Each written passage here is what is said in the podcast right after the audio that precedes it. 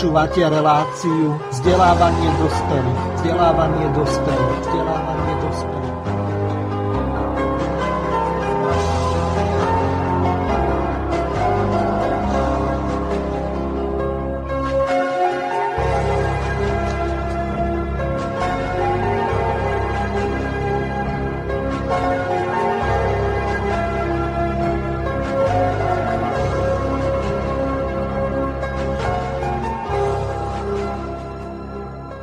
Vážení a milí poslucháči Slobodného vysielača, od mikrofónu vás zdraví Miroslav Hazucha zo štúdia Banska Bystrica Juh. V dnešnej relácii vzdelávanie dospelých sa budeme venovať problematike odborov na Slovensku, samozrejme zmyslu odborového hnutia pre 21.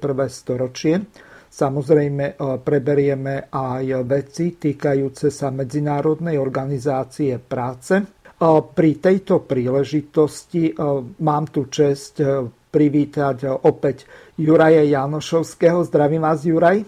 Dobrý deň všetkým poslucháčom Slobodného vysielača. Teším sa na príjemné minúty a skoro až dve hodiny spoločného času. Druhým našim hostom je Roman Ruhík, ktorého opäť vítam v tejto relácii. Ahoj, Roman. Príjemné popoludne všetkým poslucháčom Slobodného vysielača aj k vám do štúdia. Výborne, takže všetko nám zatiaľ funguje. Dúfam, že to vydrží e, celý čas. Pri tejto príležitosti e, sa trošku pozastavíme skôr ako dostaneme sa k samotnému jadru problému týkajúceho sa odborov k tomu, čo sa momentálne deje. Dnes 11. novembra v roku 1918 tak sa skončila Prvá svetová vojna. Naša prezidentka mala prejav týkajúceho sa týchto významných udalostí. Tento dátum je zapísaný do kalendára alebo skôr do pamäti ľudí ako deň veteránov. Vieme, že aká bola situácia, ako skončila Prvá svetová vojna, že zomreli milióny ľudí, použili sa zbranie hromadného ničenia, najmä chemické. A samozrejme prvýkrát to bola strojová vojna, to znamená, že sa používali gulomety a ďalšie zbranie, e, ktoré spôsobovali obrovské utrpenie. Lenže nebudeme sa venovať dnešnej relácii zkrátka prvej svetovej vojne, ale skôr tomu, čo sa deje. Juraj, e, vy zrejme ste sledovali, že v Bolívii je prevrat. Prezident Evo Morales, ktorý legitimne, podobne ako e, Maduro vo Venezuele, vyhral voľby tak ho zosadili. Parlament je momentálne paralizovaný, čiže prezidentskú funkciu v prípade, že prezident nemôže vykonávať svoj mandát, tak preberá parlament. Obidvoja, obidvaja predsedovia obidvoch komôr parlamentu Bolívii sa vzdali, čiže momentálne je v krajine chaos. Ako vy sa dívate na tento problém, pretože v Južnej Amerike po zosadení Jilmy Rousseffovej v Brazílii, po snahe o ovládnutie prezidentského postu cez Juana Guaida chceli zosadiť riadne zvoleného prezidenta Madura. Čiže zdá sa, že na jednej strane počujeme informácie takého charakteru, že juhoamerické krajiny sa rozhodli, že neuznajú voľby že údajne boli nelegitímne v Bolívii. A e, na druhej strane e, čítam e, zase v alternatívnej tlači, že krajiny Južnej Ameriky tak postupujú úplne inak, že sa snažia pomôcť tak, ako pomáhali povedzme Venezuele, keď sa tam jednalo o štátny prevrat tak eh, takisto sa snažia pomôcť aj eh, pardon, bolivijskému ľudu. Takže Juraj, ako vy sa na tento problém dívate, čo sa deje eh, vo Bolívii? Tak zdá sa, že ten emancipačný proces v Južnej Amerike pokračuje. Viete, v tom 20. storočí sa celý svet čudoval, že tak bohaté krajiny, ako sú Brazília, Argentína, Čile, E, surovinov, so surovinovými zásobami, s ideálnymi polnohospodárskymi podmienkami. Sú chudobné. Argentína zbankrotovala opakovane skoro každý druhý rok. A je treba povedať, že Bolívia nesie meno po Simonovi Bolívarovi, ktorý je symbolickým revolucionárom proti európskej nadvláde nad Južnou Amerikou. Je potrebné povedať, že snáď symbolicky aj Európska únia e, predlžila v týchto dňoch o rok embargo voči Venezuele. Takže vidno, že e, konflikt medzi e, Euroatlantickou alianciou a zbytkom sveta prebieha. Najnovšou obeťou je bolivijský prezident Morales, Eh, je potrebné povedať, že kandidoval po troch volebných obdobiach, čo v, ne, nebolo eh, podľa platného zákona možné, ale eh, súd, na ktorý sa obrátil, rozhodol, že kandidovať smie a môže. Takže formálne námietky, ktoré sú voči jeho kandidatúre v podstate v plebiscite bolivijská verejnosť, bolivijskí voliči odmietli. E, hovorí sa o vojenskom a policajnom e, puči s tým, že tak ako vo väčšine juhoamerických štátov väčšina dôstojníckého zboru v armádach a v policajných zboroch má za sebou e, špeciálnu prípravu v Spojených štátoch amerických, sú starostlivo vyberaní, sú e, školení. E, v podstate sa to nazýva bojom proti radikálom je to ale snaha udržať bábkové režimy v jednotlivých juhoamerických štátoch. Na Margo hm, toho, tej akceptácii či odmietania prezidenta Moralesa je treba povedať, že je to ten istý scenár, ako prebieha eh, v bývalých postsovietských republikách, eh, rôzne kvetinové, textilné revolúcie, koniec koncov takým prototypom takejto revolúcie mohol byť aj 17. november ako prvá textilná sametová e, revolúcia. Takže existujú tu indície, že sa osvedčila metóda, kedy sa do ulic hlavných e, miest e, naženú nespokojní študenti, mladá generácia so snahou zmeniť, otvoriť krajinu, liberalizovať ju a v podstate vydať ju e, západným investorom, najmä americkým. Takže tá chuť e, ovládať Bolíviu je veľmi silná. Morales bol prekážkou. Nie je bez zaujímavosti, že mexický prezident e, ponúkol politický azyl E, Moralesovi, že solidaritu mu vyjadril argentínsky prezident, hoci nedá sa hovoriť o tom, že by to bol e, jeho stúpenec.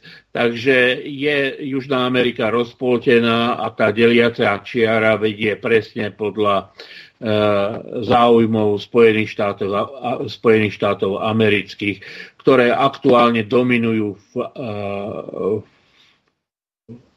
v juhoamerickej koalícii je potrebné povedať, že štáty ako Guatemala, Kostarika a ďalšie sú plne kontrolované eh, americkými eh, expertami. Takže eh, rozdelený svet a stavanie sa na zadné štátov, ktoré si uvedomujú svoju národnú suverenitu a chcú svoje národné bohatstvo spravovať v prospech vlastných obyvateľov, je čitateľné aj v tomto incidente. No, teraz e, ja tu mám e, síce e, na stredu pripravenú jednu ukážku, ale vzhľadom k tomu, že sa to celkom hodí a vzhľadom k tomu aj, že vy ste v ASA pred nejakým časom moderovali jednu reláciu, kde hostiami boli e, pán doktor Čarnogurský a samozrejme generál Lorenc, e, tak e, si tú úvodnú časť z tejto relácie vypočujeme a potom už dám slovo aj Romanovi Ruhigovi, aby priamo na to reagoval, lebo v tejto ukážke bude počuť aj vás, Juraj. Takže ideme na to. Dohodol som sa s oboma protagonistami, že na úvod vystúpia v tom poradí, že požiadam pána generála e, Lorenca o jeho vystúpenie, potom by vystúpil s krátkým expoze pán doktor Čarnobúsky. Nech sa páči. No, e, taká zaujímavá vec sa stala.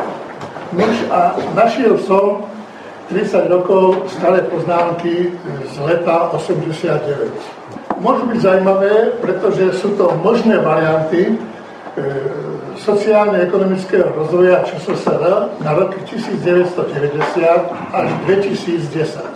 Možno vás prekvapí, ale tie varianty tu nám mám vtedy písané tri. Zvláštne je, že som potom poprehazoval ich poradie. Prvý, prvý variant bol posilnenie, alebo návrat, posilnenie dotrajšieho extenzívneho vývoja, ktoré som hodnotil vtedy ako protipokrokové, opierajúce sa o určité konzervatívne sily, tak to je napísané. Riziko som videl v eskalácii studenej vojny a možná i prechode tejto vojny do vojny horúcej. Môžem povedať, že až do roku 90. ešte stále existoval tzv. variant to bolo informačný systém Varšavskej zmluvy, ktorý skúmal signály, to, variant, to bolo внезапné radio, radio, eh, raketojaderné napadenie. Variant, ktorý skúmal tieto možnosti, aby sa mohlo okamžite reagovať. Zvláštne je, že po roku 90 som mal možnosť niektoré veci konzultovať so svojimi eh, bývalými protivníkmi z druhej strany a povedali mi, že aj oni taký vlian mali. Tiež očakávali, že by mohlo dojsť takémuto e, neočakávané napadnutiu. Čiže to bol ten prvý možný variant, to prvé možné očakávanie. Na druhom mieste bolo pesimistické napísané. To znamená návrat ku kapitalistickému poriadku. Samozrejme, bolo to i pod vplyvom vývoja v Maďarsku, vývoja v Polsku. Ten dokument vznikol v polovici roku 89. Takže to bolo brané ako pesimistický odhad, ktorým sa bolo treba vyhnúť regulovaním reformy, o ktorej už v tom čase nikto nepochyboval. Jedine, čo nebolo rozhodnuté, kto bude hegemonom tej, toho prúdu reformného, ktorý má nastať. No a Tretí variant, ktorý bol najoptimistickejší, najpriaznejší, bolo vykonať reformy ekonomické, ktoré bez reformy politickej neboli možné a reformy politické bez zmeny riadenia strany samotnej, komunistickej strany, neboli tiež možné. Takže e, z čoho tieto tri varianty. No keď hovoríme, takto znie očakávania zmeny v roku 89, tak očakávanie môžeme chápať ako varianty možné s istými pravdepodobnosťami, alebo ako želanie. A on sa tak nejak prelína. No, zásadnou otázkou bol geopolitický vývoj. Tak bol videný a vo vnútropolitickom pohľade, ako som už povedal, šlo o to, kto bude hegemonom tých zmien. Lebo táto otázka geopolitická, ak sa stane hegemonom tých zmien, tá určí ich charakter. No, cieľom tej analýzy bolo odpovedať si, v čom v druhej polovici 80. rokov bola sila, príležitosti, slabiny a hrozby existujúceho socialistického systému. Súhrnou odpovedou bolo, že hlavnou silou socialistického systému bol jeho potenciál a najväčšou slabinou bola neschopnosť tento potenciál využiť. Prvým momentom šlo o reformu ekonomiky. Zcela nevyhnutnou bola decentralizácia hospodárskeho riadenia, informatizácia, prekonanie rovnostárskeho pohľadu, chápania rovnosti rovnostárskeho, európska spolupráca a podpora ekologických hodnot. No, politické vedenie chápalo potrebu ekonomickej reformy ale obávalo sa jej politických dôsledkov a preto sa veci vliekli stále dlhšie a dlhšie. E, prognózy národy predkladané akadémiou vied boli opakovane prerokúvané presne z ústredného výboru i vláde a stále neboli prijímané, pretože tá obava tu bola. E, samozrejme, som povedal, že šlo i o reformu práce strany samotnej. Najdôležitejšie ja v tom vidím jednak demokratizáciu stranického života a jednak vzťah strany k exekutíve. Strana nemohla brať na seba zodpovednosti za exekutívne rozhodnutia, robilo sa to tak. Čiže to viedlo k akejsi strate motivácie samotných hospodárskych vedúcich. Paradoxom je, že v tom rozbore mám tu napísané, čo bolo potrebné, viac socializmu. Viac socializmu. Nech to znie akokoľvek paradoxne, ale ľudí podľa vtedy videného pohľadu demotivoval a asi aj najviac frustroval odklon od pomerov od socialistických princípov. Ono toho definičného každý podľa schopností a každému podľa zásluhy. E, nepôsobilo toto, ten spôsob odmenovania e, motivačne a treba si otvorene dnes povedať, že nie každý bol motivovaný pracovať podľa schopností a dokonca, že aj nie každý mohol pracovať podľa schopností. To by bolo zbytočné si to dnes zakrývať. No, existuje ľudia, ktorí sa v tom rozoberajú, tzv. maslovou trojuholník motivácií alebo pyramída motivácií. Kde na samom spodku, to je dôležitý aj pre dnešok, na samom spodku sú biologické a fyzické potreby človeka, ktoré ho motivujú, aby sa správali s tým spôsobom. Nad ním je pocit istoty a bezpečnosti. To je tiež motivácia. Nad ním je pocit spolupatričnosti a láska medzi ľuďmi. Nad ním existuje niečo také ako dôstojnosť človeka, kde človek sa cíti dôstojne a je tým motivovaný. A úplne na vrchu je seba realizácia.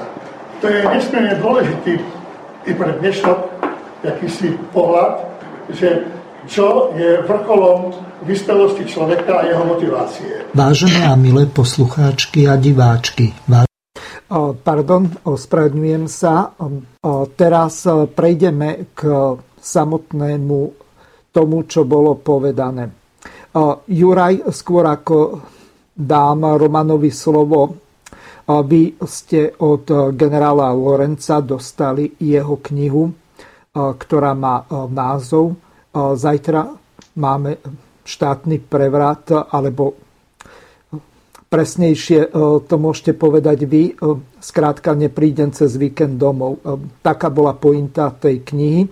Tak by bolo dobre povedať niekoľko takých dôležitých vecí hneď v úvode veľmi krátko. Kto to je vlastne ten generál Lorenz vzhľadom k tomu, že táto relácia má vzdelávací charakter, tak aspoň k tej samotnej osobe toho generála Lorenca, lebo nejedná sa o armádneho generála. Áno, svojho času to bol eh, najmladší generál v socialistickom Československu. E, pokiaľ viem, tak vyštudoval vojenskú vysokú školu a venoval sa šifrovaniu. Bol teda odborníkom na čítanie, analýzu šifier a postupne sa v celej tej hierarchii vypracoval až na prvého námestníka ministra vnútra a pri tej demonizácii, e, kto všetko stál a ako bol organizovaný prevrat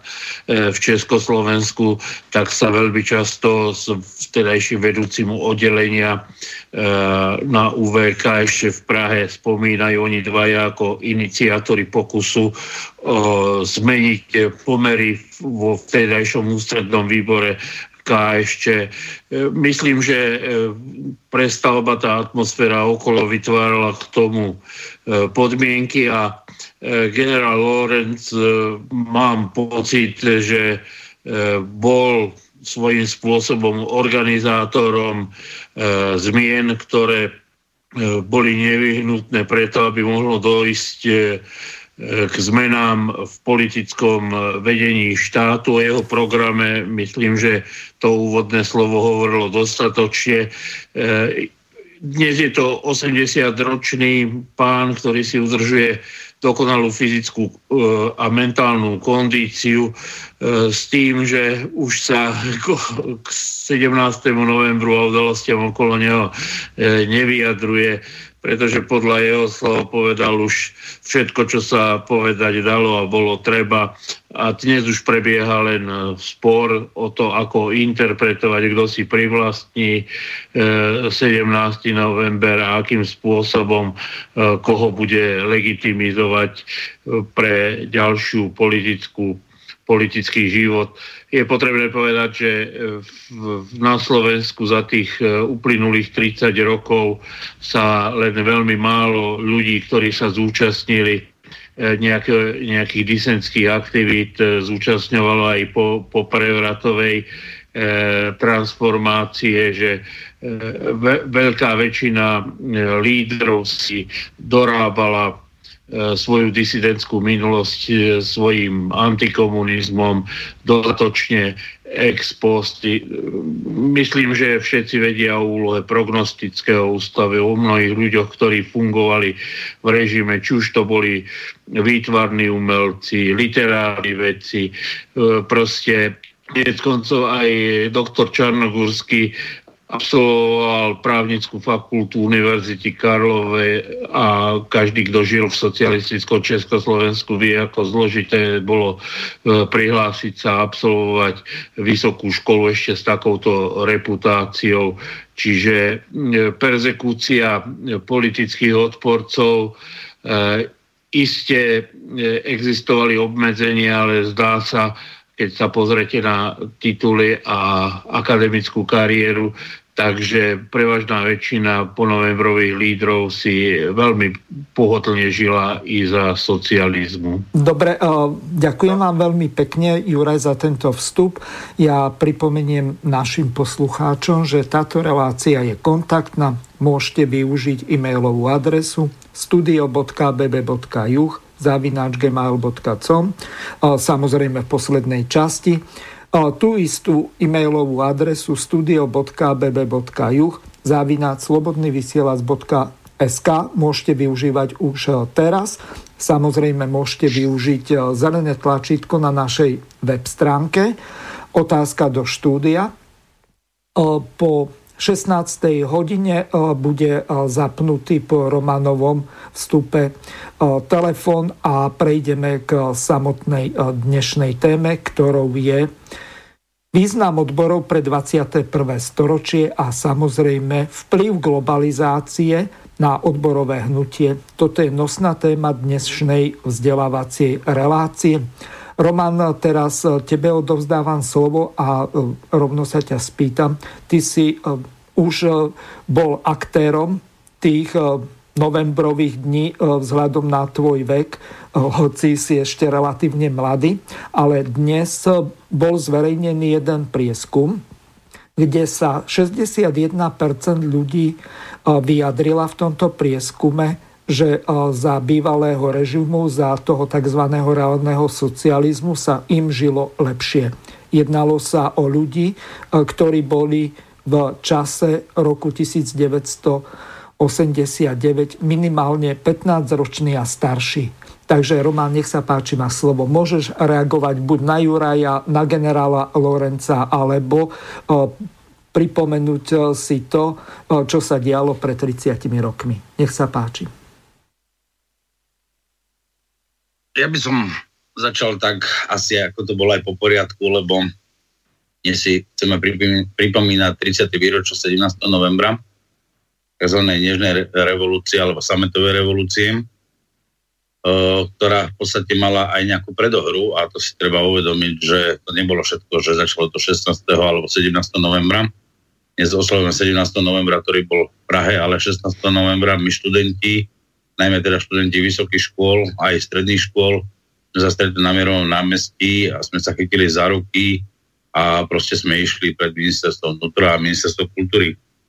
Uh, ale predtým si treba pripomenúť niekoľko dôležitých veci, že proste ten komunizmus v tom období 88, 89 alebo skôr už sa tak viac menej umierňoval a tie protesty tých ľudí začínali už v 88 roku a to bolo 25.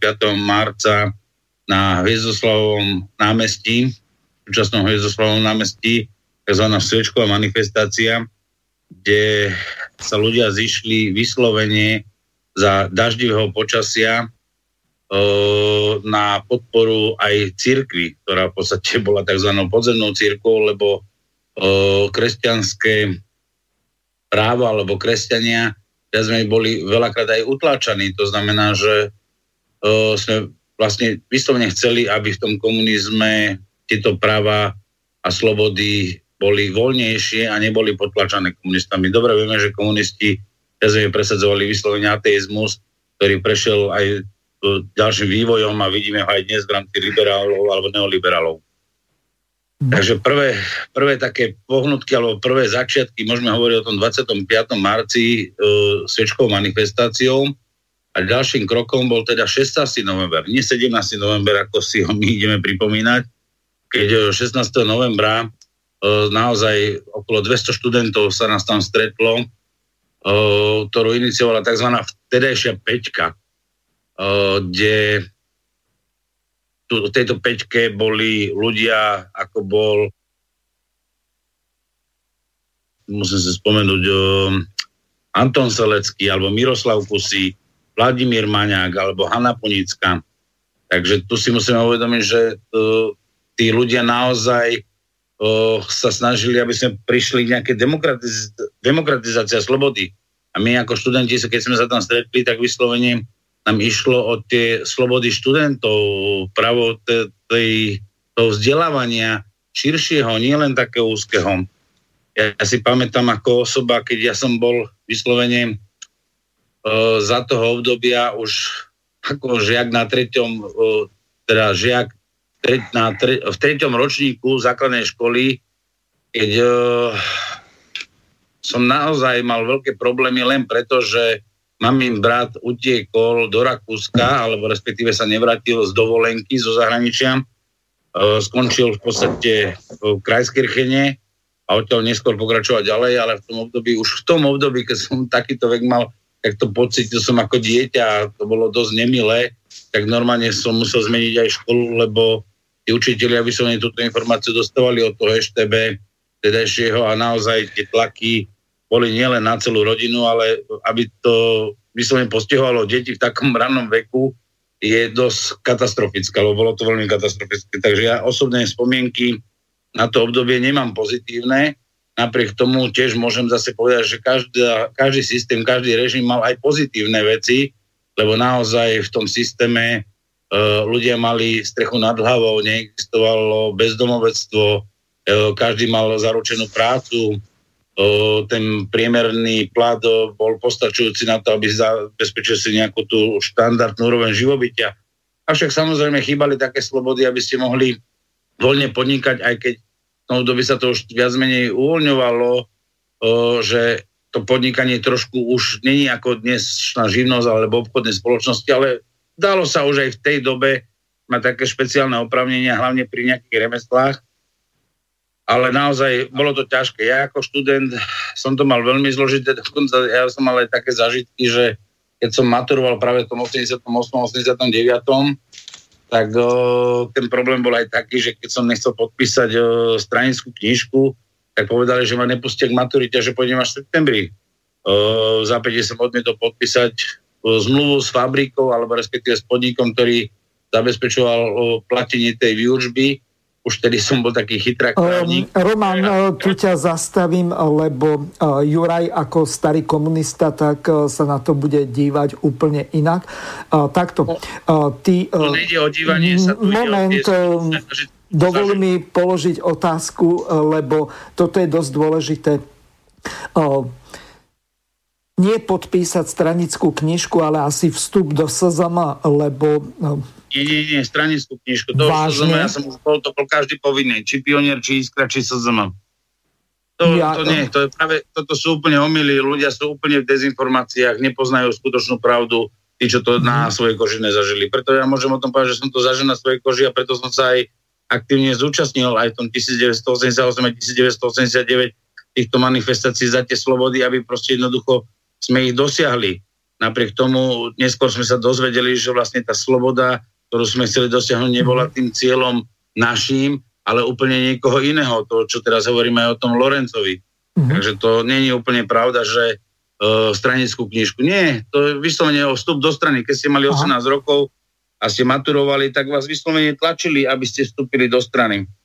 Ak ste chceli akože pracovať uh, v nejakom podniku a mať Aha. samozrejme aj nejakú úroveň, lebo keď ste boli maturán a nie učeň, to znamená, ste mohli robiť v budúcnosti majstra, Áno. nielen obyčajného robotníka. A Aha, tam už um... sa vyšadoval koľko razy práve ten vstup do tej strany. Áno, teraz si to dobre vysvetlil z toho dôvodu, že ty ako študent, ktorý skončil strednú školu, tak si mal veľké predpoklady, že sa staneš tzv. manažérom. V tom čase sa to nazýval technicko-hospodársky pracovník. Dobre, Juraj, vás sa ešte spýtam, mohli by ste trošku viac povedať o tej knihe cez víkend prídem domov, máme štátny prevrat. Neviem, či si presne pamätám doslovne ten názov tej knihy, ale tam sa jedná o rozhovor medzi jedným novinárom a týmto eh, generálom Lorencom. Eh, vám údajne generál Lorenc túto knihu podpísal, tak by ste trochu mohli o nej eh, povedať viac, lebo toto je dosť dôležitá informácia, pretože on tam popisuje, ako to vlastne bolo.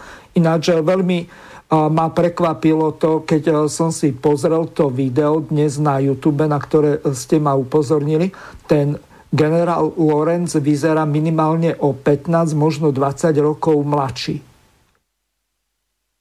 Takže e, nech sa páči k tej no, knihe trochu. Policajti, Policajti majú povinnosť raz týždenne sa zúčastniť telesnej výchovy, takže zrejme ani generál Lorenca tomu nevyhýbal a udržuje sa skutočne akože vo veľmi dobrej e, fyzickej kondícii. To súvisí celkové so spôsobom života, ale e, autorom, e, alebo teda tá kniha vznikla na poligóne vzájomnej komunikácie medzi Karolom Lovásom, a generálom Lorencom, e, ktorí si začali postupne vymieňať listy. Málo kto si už nespomenie na e, Karola Lovása, bol to jeden z takých radikálnejších žurnalistov, ktorý pôsobil, ak sa nepletiem, e, v novom čase a veľmi sa vyhraňoval v tom spore medzi prednovembrovým, prednovembrovým a ponovembrovom režime. E, neskôr Karol Lováš sa dal občianského života, vstúpil do rádu a je dnes teda mníchom veľmi e, hlbavým, ktorý sa venuje štúdiu e, nielen cirkevných textov, a na platforme e, morálky, diskusie o morálky, o hodnotách si začali vymieňať s generálom Lorencom listy a postupom času v tých listoch e, obaja nachádzali mnohé zaujímavé odpovede na ešte zaujímavejšie otázky, takže vznikla idea knihy rozhovorov, ktorú vlastne e, spísali spoločne na, ako som už spomínal, platforme vzájomnej e, výmeny listov, ktoré si vymieniali v období troch, štyroch e, rokov. Takže tá kniha je viac o hodnotách, názoroch, postojoch, než o takej tej kuchárke, oného prevratu. Myslím, že v tomto smere e, má záujem, tak by skôr sa mal pozrieť na publikácie Pavla Janíka, ktorý robil mnohé bibliografické práce, sú e, vydané najmä z tých 90. rokov s generálom Lorencom. E, existuje dnes množstvo rôznych správ, boli dve vyšetrovacie komisie Bartončíkova a Stankova vo federálnom zhromaždení, existuje celý rad e, ďalších dokumentov a konec koncov aj vyjadrení. Takže dnes takú tú architektúru toho, čo sa udialo, je myslím, že pre záujemcov veľmi dostupné si vyhľadať. Mne sa v celku zahovárala tá analýza, ktorú urobil Kocáb v sobotiajšom teatri, keď povedal, že existovala idea reformy e, komunistickej strany Československa, ktorú jej organizátori nezvládli a podcenili celkový medzinárodný kontext tým, že e, Sovietský zväz Moskva prestala sa akýmkoľvek spôsobom angažovať, tak e, ten priestor využili predovšetkým západné ambasády, ktoré si presadili svoje ambície. Je treba povedať, že e, najmä pražský disent e, bol veľmi aktívny a bol v spojení e, s, ne, s nemeckým disentom alebo s nemeckou, západonemeckými politickými štruktúrami. A e, Nemecko proste sa nevyliečilo z tých ambícií a dnes zdá sa, že E, keď by sme to e, porovnávali s pomermi e, v druhej svetovej vojne, tak mnohom sa české krajiny podobajú protektorátu a mnohom sa Slovenská republika podobá slovenskému štátu. Nie len tou dominanciou e, nemeckých záujmov, ale aj spôsobom, akým sú miestne elity kreované. Takže dá sa hovoriť, že to, čo sa nepodarilo dosiahnuť e, v druhej svetovej vojne zbraniami, tak sa dnes dosahuje politickými integračnými projektami. E, Koniec koncov, keď si pozriete, že e, mnohé investície, mnohé projekty v priemysle, v obchode, e, v ostatných oblastiach verejného života sú e, kontrolované, riadené Európskou komisiou a Európska komisia, nerobme si ilúzie, je kontrolovaná e, nemeckými politikmi. Takže obnovujú sa tu bývalé ambície z tohto obdobia, pochopiteľne v modernejšom háve, vo veľmi kultivovanej podobe, takže mnoho ľudí, ktorí nesleduje každodenne tlač, vývoj, tak e, proste ne, nevidí tie analógie. Na druhej strane je treba povedať, že rozhodujúca časť vývozu e, z Čiech zo Slovenska smeruje do Nemecka a naopak rozhodujúca časť dovozu a rozhodujúci vplyv E, pozrite sa na Siemens, Telekom, e, to sú všetko spoločnosti, ktoré sú nemeckými štátnymi spoločnosťami, e, Volkswagen, ktorý vznikol počas pred druhou svetovou vojnou ako projekt NSDAP na vytvorenie vlastného autentického nemeckého priemyslu. Takže tých analógií, tých e, podobností je až príliš veľa na to, aby si to podrobný pozorova- pozorný pozorovateľ nevšimol.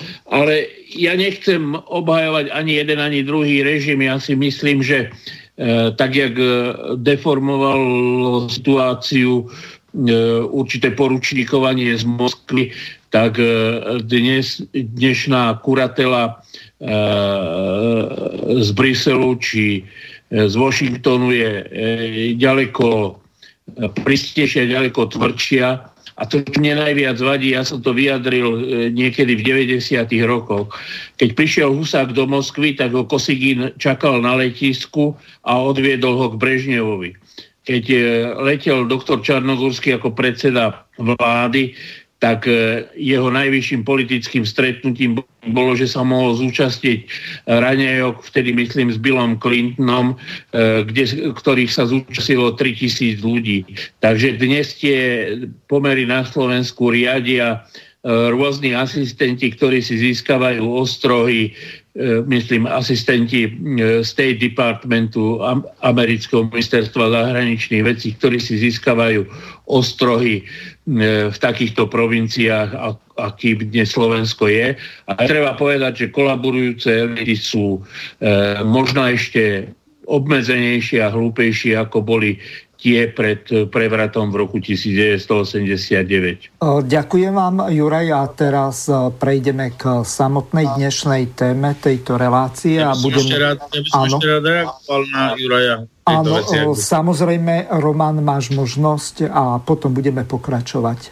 Nech sa páči, máš Uh, slovo. Napriek tomu, že som ten režim komunisticky opísal, možno aj negatívne, čiastočne som mu dal aj pozitívne plusy, Juraj to povedal možno dosť jednu veľkú pravdu. Ja som samozrejme ako študent v tom období uh, tej nežnej revolúcie samozrejme vedel asi toľko, čo vedeli dneska študenti alebo mladí ľudia, keď boli protestovať za slušné Slovensko.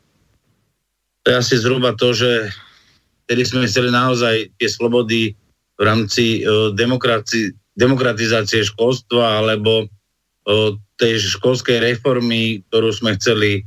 Ale na druhej strane uh, postupom času človek ako dozrieva, ako keď dozrieva víno, tak uh, zistuje skutočnosti, ktoré naozaj za tým boli. A to si treba uvedomiť, že naozaj celý ten prevrat alebo tú nežnú revolúciu, ako sme si mysleli, že ja, akí sme my šikovní študenti, že čo sme my dokázali spraviť, že priniesli sme demokraciu a slobodu. V skutočnosti za tým pôsobili úplne iné zahraničné vplyvy, a ako napríklad bola Charta 77, Juraj to spomínal, že v podstate najviac e, disidentov a tejto charty e, pôsobilo v Prahe, čo je úplná pravda. A treba si uvedomiť, že práve táto charta 77 e, bola napríklad podporovaná tou Šorošovou nadáciou, ktorá sa neskôr pretvorila aj na Slovensku na nadáciu otvorenej spoločnosti, ktorý je Šoroš vlastne hneď po prevrate došiel na Slovensko v roku 1990 a práve už začal tvoriť nadáciu otvorenej spoločnosti,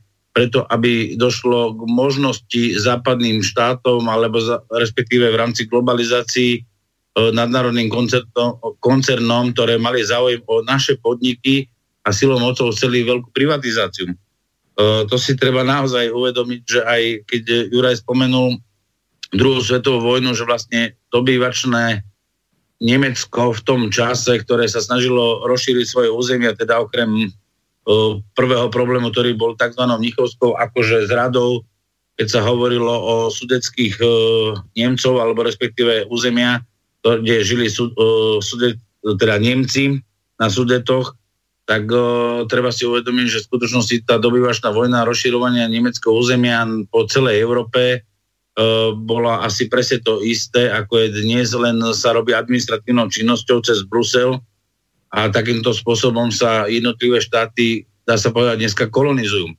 Napriek tomu síce s Jurajom nesúhlasím, že slovenský štát je to isté, čo bol predtým, lebo v tej dobe slovenský štát z hodnokosti bol jeden z najvyspelejších v Európe a mal jedno veľké šťastie, že v tej dobe z hodnokosti tu vojna neprebiehala tak ako prebiehala v iných štátoch, takže respektíve Slováci na našom území mohli reálne slušne žiť a vtedy sme ekonomicky boli veľmi silní. Môžeme povedať, že vtedy jedna slovenská koruna uh, mala hodná 7 ryských mariek, čo dneska je... Roman, lenže tu ťa zastavím, lenže reálny kurz bol 1 k 11 oproti rískej marke. Nech sa páči, pokračuj.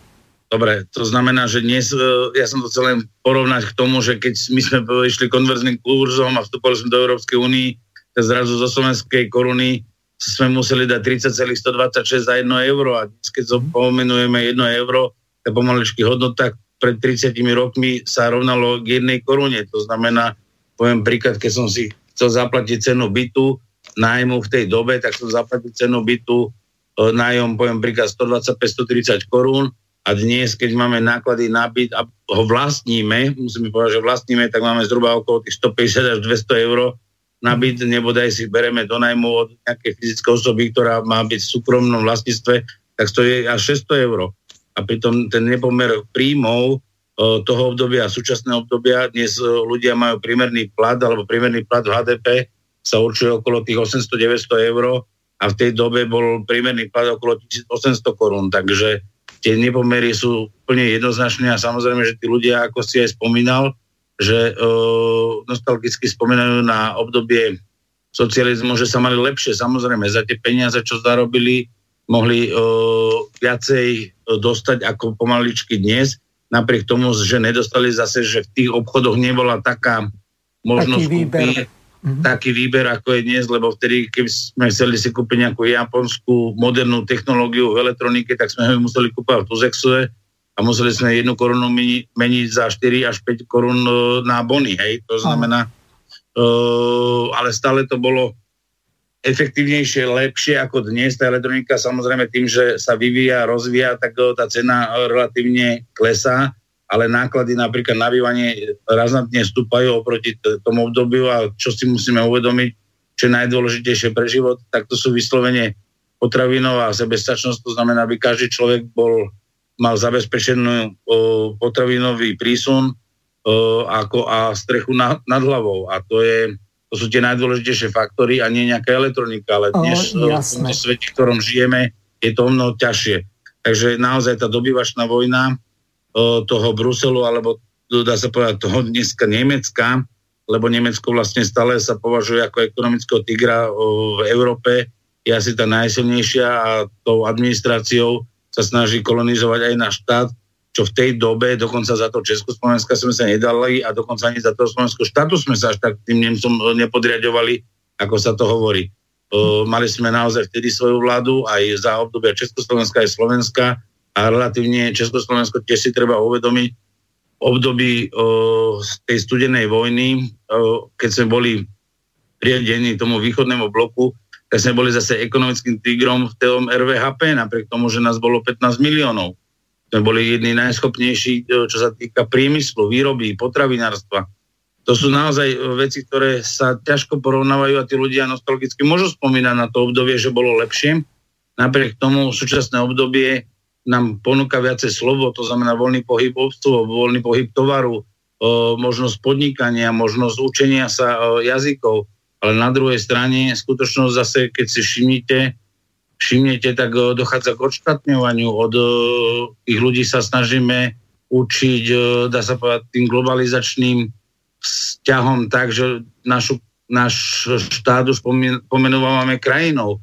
To znamená, vytráca sa taký ten vlastenecký hrdý pocit k tomu vlastnému štátu alebo vlastnému územiu, kde žijeme, ktoré sa dá povedať, že nám bolo dané buď od Boha, alebo nech to vysvetlia ľudia ako chcú, ale naozaj máme štát, ktorom máme pitnú vodu, čo je asi to najcenejšie. To nemôžeme porovnovať ani so žiadnou ropou ako s čiernym zlatom, lebo myslím si, že v tomto prípade máme to biele zlato, lebo to je potrebné pre život. Voda, polnospodárska pôda, lesy a toto všetko naozaj my na, na tom území máme a mali by sme sa o to starať.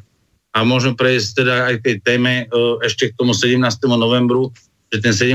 november, ak ho máme ešte tak krátkosti spomenúť, tak tá doba tej revolúcie naozaj nebola až taká výhodná napríklad pre slovenské územie, lebo hneď po, po 17. novembri, ako sa dostal vlastne Havel napríklad za prezidenta, prvé, čo urobil, tak napríklad Slovakom zobral celý zbrojársky priemysel, zastavil nám kopec technologickej výroby a toto si musíme uvedomiť, že pre nás to bola, dá sa povedať, veľká podpasovka, kde zrazu do dnešného dňa práve tie oblasti na Slovensku, ako je Dubnica, Martin, Detva, Krupina, tak tam je tá najväčšia chudoba vlastne na Slovensku, lebo nám padli tie najväčšie fabriky, ktoré vtedy boli ekonomicky silné a dávali ľuďom prácu. Takže máme veľa pozitív, veľa negatív a to si myslím, že dnes je dôležité vnímať aj pred voľbami 2020, keď si ľudia začnú uvedomať, že vlastne kto čo priniesol tomuto štátu, a čo môže priniesť tomuto štátu na prospech všetkých občanov. Mhm. Ešte jednu dosť dôležitú vec e, ste obidvaja nespomenuli a to je to, že e, za socializmu sme mali bezplatné zdravotníctvo. A samozrejme recepty boli bez doplatkov. Cena toho receptu bola jedna slovenská koruna. To bol nejaký správny poplatok dnes mladí ľudia o niečom takomto môžu len snívať. Dobre, teraz e, prejdeme k samotnej téme, lebo som predpokladal, že budeme tomuto úvodu venovať spomienkovému na 17. november a tie udalosti, ktoré sa diali pred 30 rokmi menej času. Vieme o tom, že na medzinárodnej úrovni funguje Medzinárodná organizácia práce takmer 100 rokov, ktorá 18. júna 1998, to znamená pred 21 rokmi, e, tak prijala v Ženeve deklaráciu Medzinárodnej organizácie práce o základných zásadách a právach pri práci a jej následné opatrenia a tým obracia pozornosť na problémy globalizácie, ktoré sa stali centrom početných diskusí prakticky od roku 1994. Čiže v tejto relácii sa budeme venovať globalizácii, dopadu na odbory, na ich celkový úpadok. Ešte pripomeniem jednu pomerne dôležitú vec, že došlo tom roku 1998 k opätovnému e, pristúpeniu k tejto medzinárodnej organizácii práce, pretože e, predtým nastal akýsi úpadok potom, ako sa drasticky začali e, meniť tie ekonomické vzťahy. Podstate prešlo sa k tzv revolúcii manažerov alebo manažerskej revolúcii, to je jedno, ako to pomenujeme. To znamená, že vlastníci podnikov už e, boli v podstate akcionármi, dochádzalo k tzv. korporatizácii na medzinárodnej úrovni a e, v podstate manažery e, nahrádzali tých vlastníkov pri spravovaní tých podnikov. Samozrejme, narastali drastické rozdiely medzi e, cenou práce toho robotníka a cenou tohoto top manažera, ktorý de facto bol veľmi dobre platenou buržáziou e, na úrovni takmer tých e, vlastníkov tých podnikov. Čiže toto je dosť dôležité si uvedomiť, že prakticky po tom roku 1989, tak tá globalizácia dopadla drastickým spôsobom aj na bývalé Československo a neskôr na Slovenskú republiku. Juraj, teraz by som dal opäť vám slovo. Dobre by bolo našim poslucháčom objasniť, že aký význam má tá Medzinárodná organizácia práce, lebo za to obdobie tak prijala obrovské množstvo medzinárodných dohovorov, ktoré ratifikovala aj Slovenská republika. Samozrejme, značnú časť vôbec nedodržiava, napríklad o nútených prácach alebo o ďalších prácach, ktoré za iných okolností by vôbec nemali byť. Napríklad uveden taký krásny príklad, ktorý je napríklad v Českej republike zakázaný. Takzvaný švart systém je pomenovaný po Miroslavovi Švarcovi v českom podnikateľovi zo začiatku 90. rokov, ktorý urobil to, potom ako svoju firmu ovládol, tak vyhodil všetkých zamestnancov, zrejme Jednalo sa o nejaké privatizované podniky, aby bolo jasné, že o čom hovoríme, že to e, nevybudoval na zelenej lúke, ale bol to privatizer. No a urobil to, že prepustil svojich zamestnancov, aby za nich nemusel platiť odvody, dal im e, tzv. superhrubú mzdu a títo nastúpili v jeho podniku ako živnostníci e, v Českej republike to riešili zákonom, že takúto činnosť podnikania zakázali. Na Slovensku je presný opak a deje sa to, že v podstate začiatkom 90. rokov tak štátne lesy prepustili eh, pilčíkov, drevorubačov, e, ktorí sa podielali v tej ťažobnej činnosti, potom traktoristov, ktorí e, približovali e, to drevo, potom prepustili tzv.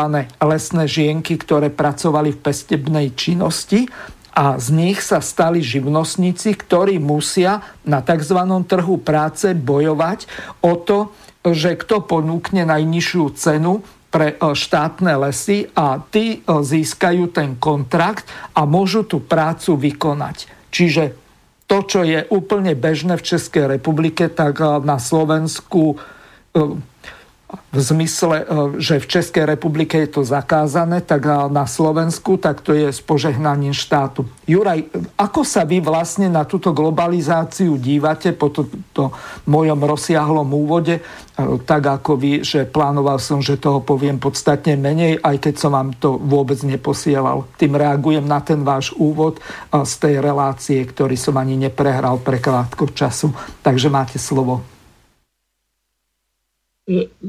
Nož, e, vy ste e, celý rad podnetov do diskusie predstavil. E, ja, keď som vás počúval, tak prvé, čo ma napadlo, tak je otázka, do akej miery si dnes pripúšťame zmenu toho základného azimutu.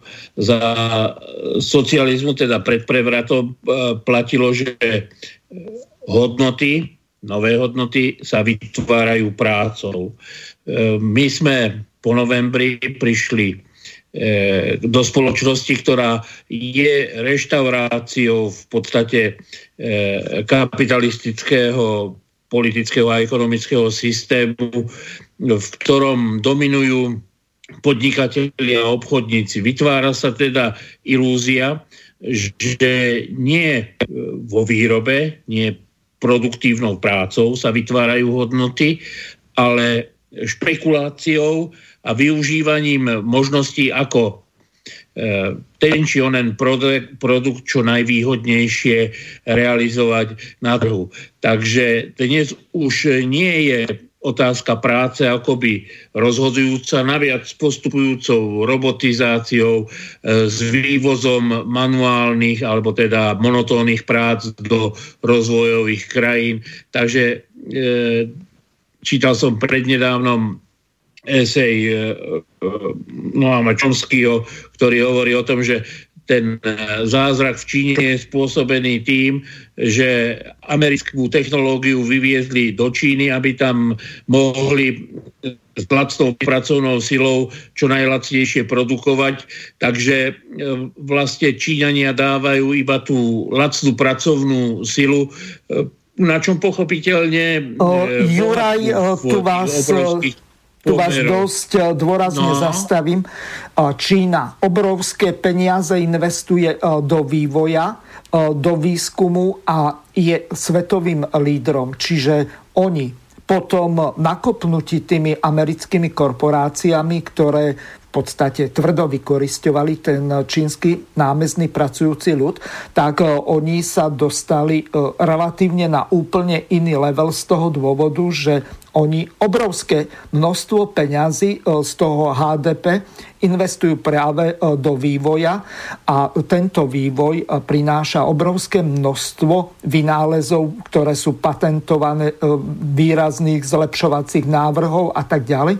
Čiže Čína, okrem toho, čo kedysi mala ako nejaké také pozitívum z hľadiska ich vývoja a negatívum z hľadiska medzinárodného práva, napríklad e, ohľadom ochrany e, duševného vlastníctva. Oni dokázali všetko rozobrať, skopírovať a vyrobiť po svojom. E, de facto nerešpektovali autorské zákony a tým pádom sa dostali na úroveň takú, že podstate kto si do 1,3 miliardového štátu dovolí e, čo ja viem, urobiť nejakú vojenskú inváziu alebo také čosi, keď je to na druhej strane jadrová veľmoc, e, ktorá má 2,5 miliónovú armádu, e, takže asi toľko na úvod k tomuto. Čiže tým som chcel Nie, len to myslím, povedať. Že Číne, že Číne by sme sa nemuseli venovať, lebo to je otázka na E, niekoľko hodinovú diskusiu. Mne sa veľmi páči ten bonmot, že nie je jasné, či komunisti v Číne budujú, kapitalizmus, alebo kapitalisti v Číne budujú komunizmus. Takže dá sa e, k tomu pristupovať e, z rôzneho prístupu. Konec koncov aj tá obchodná vojna má v podtexte nerešpektovanie autorských práv Čínou, takže má to veľa aspektov, ale ja som ten náčrt urobil preto, že chcel som počiarknúť, že úloha práce v modernej ekonomike, v modernej civilizácii po e, kolapse e, sovietského bloku e, stratila na hodnote. E, aj odbory v Československu a na Slovensku sa zmenili skôr na rentierov odborového majetku, než na organizátorov odborovej činnosti. Zoberte si len takú diskusiu o minimálnej mzde keby do toho nezasahovali e, Vláda. politické reprezentácie, ktoré si na tom chcú získavať body. Mne, mne napríklad veľmi vadí, že taká typicky odborárska doména, ako je cena práce, nie je predmetom diskusie. E, ja by, byť odborársky predák, tak za, začnem diskusiu nie o minimálnej, ale o maximálnej cene práce. O, o tom, že nech je to treba z 10 násobok minimálnej mzdy, ale všetko, čo bude príbom na 10 násobok, čiže to znamená, ak niekto pracuje tak, že dostáva mzdu za desiatich ľudí, všetko to by malo byť 100% alebo 90% zdanované v prospech spoločnosti. Vy ste tu sám narážal na tie priepastné rozdiely medzi manažérmi a zamestnancami. Veď je absurdné, aby 27 e, amerických manažerov e, e, vo východoslovenských železiárniach bralo mesačne na mzdách toľko, ako bere jeden celý závod s niekoľkými stovkami zamestnancov. Juraj, tu vás ešte na chvíľu zastavím. Odbory zlyhávajú, nefungujú a nechcem ich brániť ani haniť, len chcem povedať, že je to súčasťou permanentnej snahy po známom mocenskom politickom hesle divide, et impera, rozdielaj a panuj. Uh-huh. My dnes máme toľko odborových zväzov, toľko odborových predákov, toľko odborových centrál, že v podstate majiteľom, podnikateľom nevytvárajú odbory nejakú reálnu protiváhu. Takže e, plačú odborársky lídry nad nedostatkom členstva, záujmu o členstvo, ale e, zlyhali už aj v tej pôvodnej socialistickej podobe, kedy handlivo bolo revolučné odborové hnutie premenované na rekreačné odborové hnutie, že poskytovali svojim zamestnancom aspoň nejakú mieru rekreácie. Hmm. Dnes e, sa odbory e, nevedia angažovať v otvorených otázkach ceny práce, Zoberte si, vo Francii sa permanentne znižuje rozsah e, zákonom stanovenej pracovnej doby. Slovensko má najväčší objem e, prečasov v celej Európskej únii. Mm-hmm. E, to sú absurdné situácie, v ktorých odborári nemajú ani silu a ani schopnosti nejakým spôsobom sa zapojiť do verejnej diskusie. Takže áno, v tom e, kapitalizme 19. storočia vznik odborov bol spontánnou odpoveďou na otrocké pomery, 7-dňový eh, pracovný týždeň, 10-hodinová pracovná doba. To Juraj zo začiatku 16. A bezpečnosti pri práci. Uh-huh. A teraz Prosím? 16-hodinová bola pred rokom 1987, keď v Chicagu boli tie obrovské nepokoje, demonstrácie. Odtiaľ poznáme ten dátum 1. mája Čiže Sviatok práce, lebo tam zahynulo 12 robotníkov, ktorí boli zastrelení z toho dôvodu, že nejaký provokátor, pravdepodobne z policie, tak vyvolal tam, neviem, či e, výbuch alebo e, niečo také, kde no, boli ja zranení policajti. Odbory vznikali spontánne na obranu práv pracujúcich. V dnešnej dobe, keď sú pracujúci v podstate bezprávni, tak e, veľmi ťažko vytvárať nejakú e, účinnú odborovú organizáciu a tak väčšina odborových lídrov redukovala svoju činnosť na to, že spravujú majetok, ktorý pochádza ešte z dôb socialistického revolučného odborového hnutia a aj v tých e, európskych pomeroch okrem deklarácií nie sú schopní reálne sa zapojiť do diskusí. Zoberte si vy ste tu hovoril o tých upravených pracovných pomeroch. Či už je to nútenie do toho švart systému, teda e, zamestnávanie živnostníkov, alebo agentúrna práca, alebo č, e, práca na čiastočný úvezok. To sú všetko bezprávni zamestnanci, ktorí môžu byť z hodiny na hodinu prepustení. Takže organizovať ich ako odborovú silu je nemožné.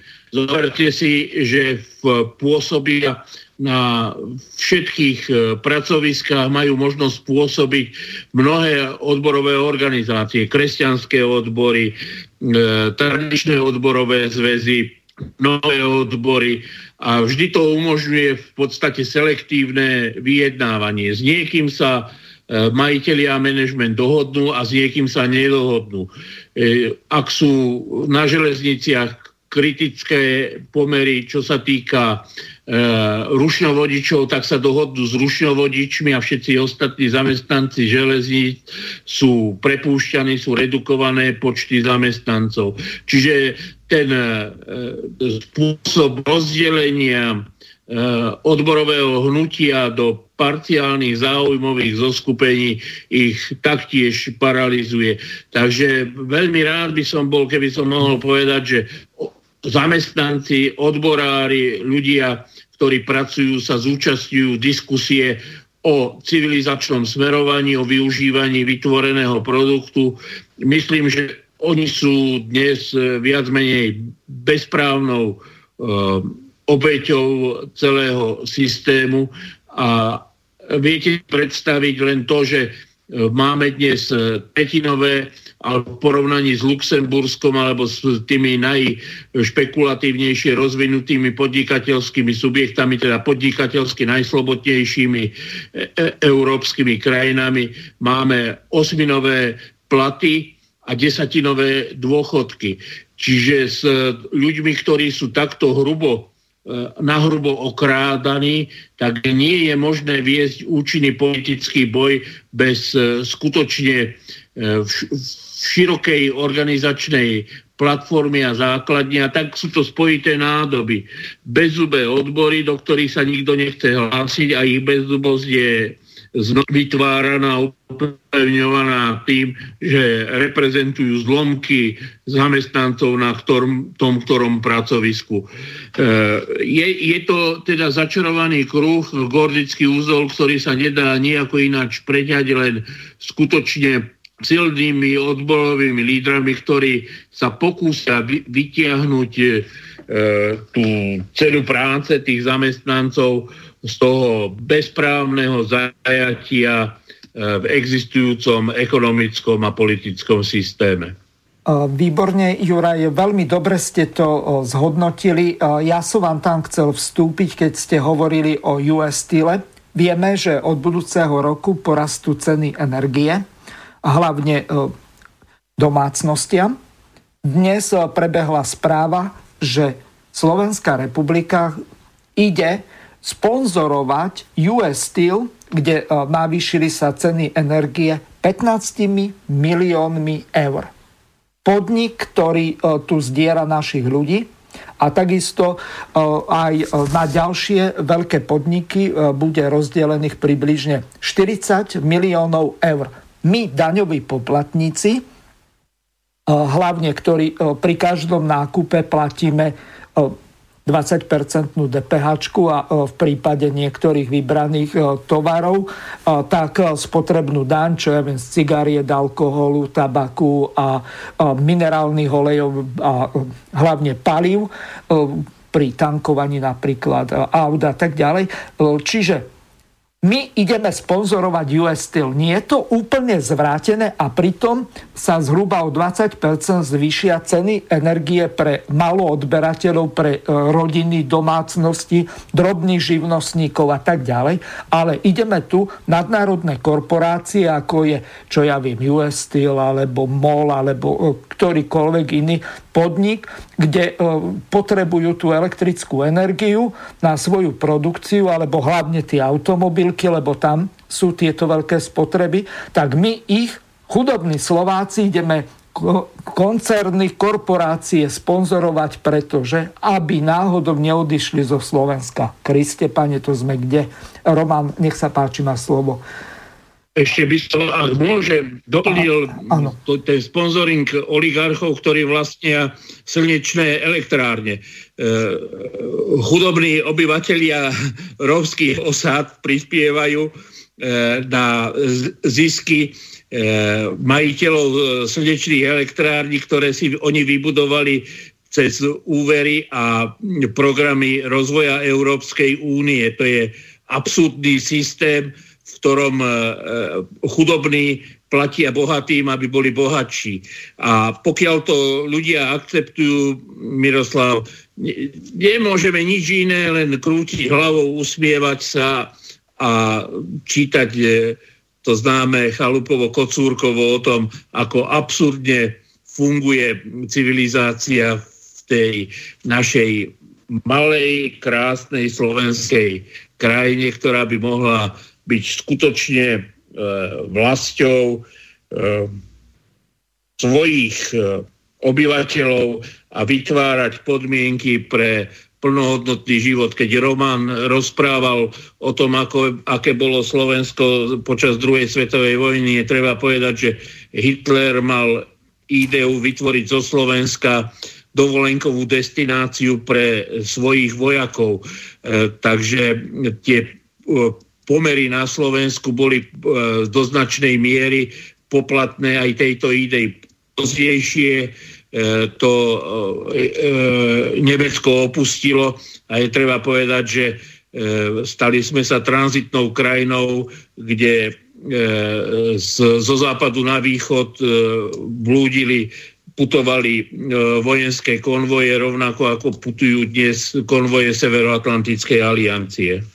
Ja ešte pripomeniem našim poslucháčom, že e, môžete písať na e-mailovú adresu studio.bb.ju zavináč slobodnyvysielac.sk prípadne využiť e, zelené tlačítko na ľavej strane našej web stránky. Prípadne môžete sa našich hostov Juraje Janošovského a Romana Ruhiga spýtať telefonicky na telefónnom čísle 0908 565 389 0908 565 389 na čokoľvek, čo súvisí s globalizáciou, odbormi, ich nemohúcnosťou a tým, ako sa čím ďalej horšie majú ľudia práce, bez ohľadu na to, že či majú základné učňovské alebo vysokoškolské vzdelanie, vrátane neviem koľkých stredných škôl. To znamená, že každý tu hovorí o tom, že treba sa vrátiť k tomu, čo kedysi bolo, tzv. učňovské školstvo. Dnes e, učenie už pomaly hanlivý termín, potrebujeme použiť eufemizmus, duálne vzdelávanie a tak ďalej. To, kde sme sa vlastne dostali. Ale e, témou dnešnej relácie je hlavne to, že čo vlastne robia tie odbory. Mohli by sme sa dostať aj ku tripartite, lebo s Romanom sme o tomto pred reláciou hovorili. Samozrejme k cene práce, k jej tvorbe a tak ďalej. Nech sa páči, Roman, máš slovo a na dosť dlho. Prešli ste také široké spektrum týchto tém. Začal si o nelegálnom zamestnávaní, že na Slovensku sa nerieši v rámci živnostníkov, to nie je tiež pravda, aby som sa k tomu vyjadril. Prešli ste aj témou odbormi a teraz si už na čele tripartito ešte aj medzinárodné uh, pracovné právo alebo v rámci globalizačných snah uh, tej práce.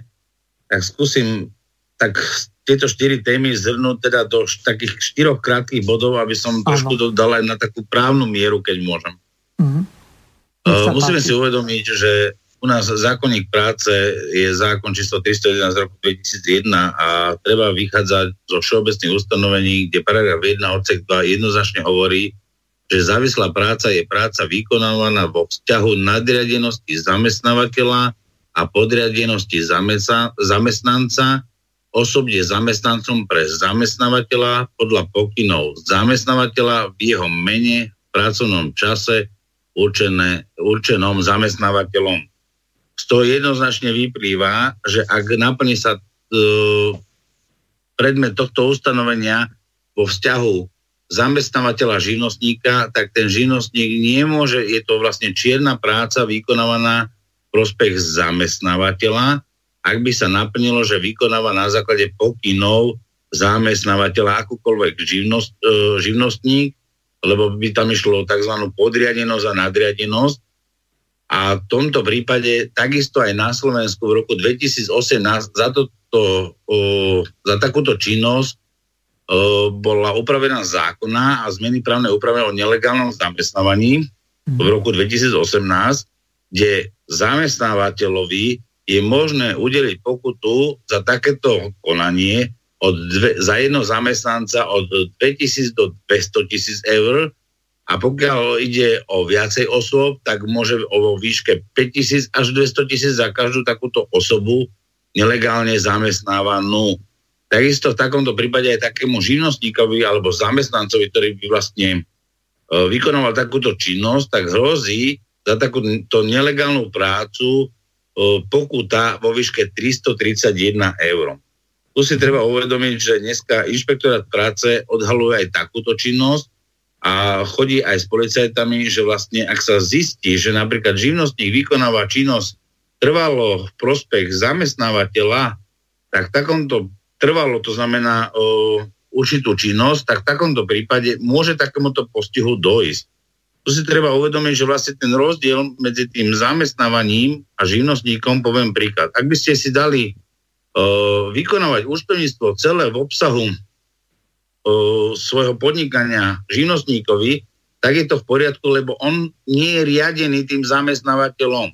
Ale ak by ste vykonávali napríklad prácu na stavbe, ktorá by vykonávala pod firmou, to znamená, jeden bude robiť murár a bude to robiť trvalo ako murára, tak to už je nelegálne zamestnávanie. Ale ak by ste dali konkrétne tomu murárovi vykonať určitý úkon, to znamená, že vymuruje toto jadro, len toto jadro a na budúci urobí zmluvu, že vybuduje, ja neviem, poviem príklad, fasádu, tak sú to samostatné oddelené prvky a v takomto prípade nepodlieha zamestnávateľovi alebo nadriadenému, lebo ju vykonáva sám.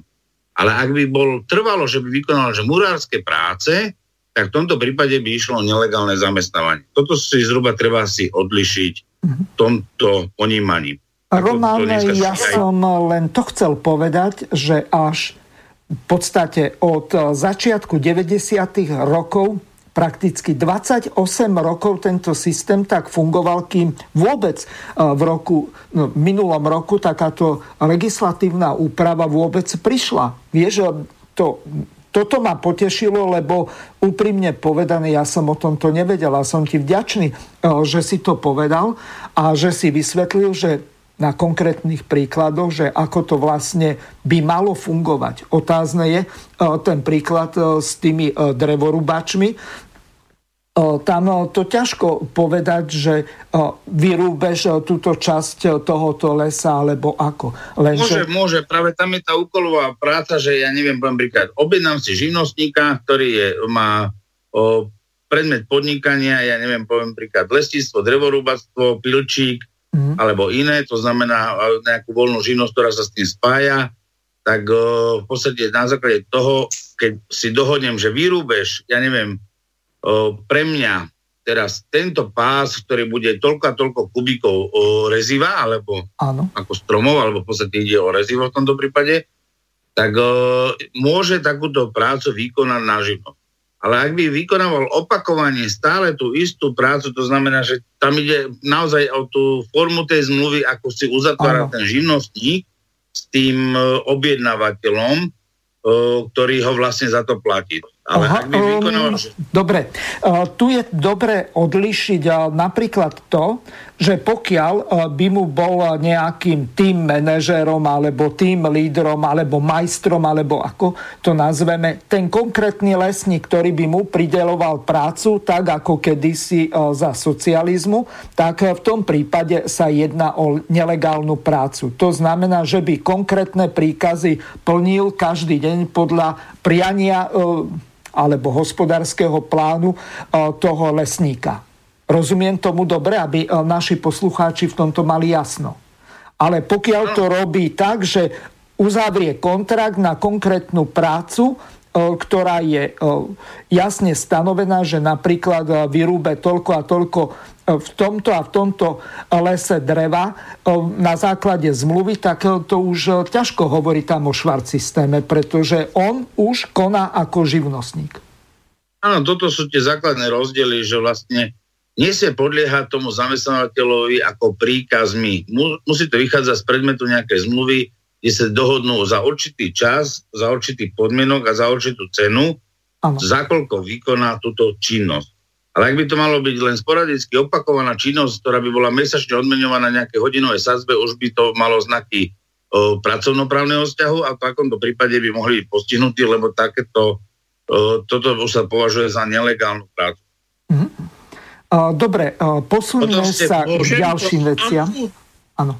Potom vlastne samozrejme zákonník práce upravuje aj samotné odbory, ktoré treba hľadať hneď v článku 10 zákonníka práce a potom neskôr paragraf 200, tuším 30, prejdeme si aj k tomu. Znamená, keď hovoríme o tých zamestnancov, lebo práve tu vzniká ten vzťah, že ak je tých zamestnancov viacej, lebo v tomto prípade, keď si zoberiete pri tých lestíkov, že by bolo viacej živnostníkov, ktorí by rúbali, a teraz by nemali rovnomerne určené, že to, koľko má urobiť aký úsek, tak v takomto prípade môže, to znamená, že naozaj že to mali byť zamestnanci toho o, zamestnávateľa, ktorý sa tvári ako že je objednávateľ, tak v takom prípade napríklad, keby išlo o podnik, alebo respektíve týchto drevorúbačov, ako si ty spomínal, aby tam bolo viac ako 20, tak v takomto prípade už o, takáto organizácia si môže na základe zákonníka práce a občanského združenia vykonať, tzv. odbory, kde títo zástupcovia budú obhajovať v rámci svojej činnosti, to znamená tých zamestnancov proti zamestnávateľovi na ochranu pracovného prostredia, teda pracovných pomôcok, ochranu práce, aj samozrejme vždy a iných vecí, ktoré e, patria vlastne odborom v rámci kolektívneho vyjednávania. Takže ja skúsim v tom článku 10 vás uviezť do problematiky, čo to vlastne znamená že zamestnanci a zamestnávateľia majú právo na kolektívne vyjednávanie v prípade rozporu ich záujmov. Zamestnanci majú právo na štrajk a, za, a zamestnávateľia majú právo na výluku. Odborové orgány sa zúčastňujú na pracovnoprávnych vzťahoch vrátane kolektívneho vyjednávania, zamestnanecká rada alebo zamestnanecký dôverník sa zúčastňuje na pracovnoprávnych vzťahoch za podmienok ustanovených zákonom, alebo zamestnávateľ je povinný umožniť odborovému orgánu, zamestnaneckej rade alebo zamestnaneckému dôverníkovi pôsobiť na pracoviskách. Tu si treba zobrať ešte okrem tohto zákona, kde hovoríme o zákonníku práce, kde sa presunieme aj ďalej. Existuje aj tzv. zákon, ktorý je zákon o kolektívnom vyjednávaní číslo 2 z roku 1991 zbierky, ktorý práve upravuje kolektívne vyjednávanie medzi príslušnými orgánmi odborových organizácií a zamestnávateľmi, ktorého cieľom je uzavrieť práve kolektívne zmluvy. Takže vždy, keď idete ponímať vlastne si aj ten odbor, ktorý vlastne potrebujete sledovať tri zákony. Zákonník práce, potom je to zákon o kolektívnom vyjednávaní a potom je to zákon o, o združovaní sa, to znamená občanský zákonník, ne občanský, pardon, občanský zákonník, zákon o združovaní občanov podľa číslo 83 z roku 1990.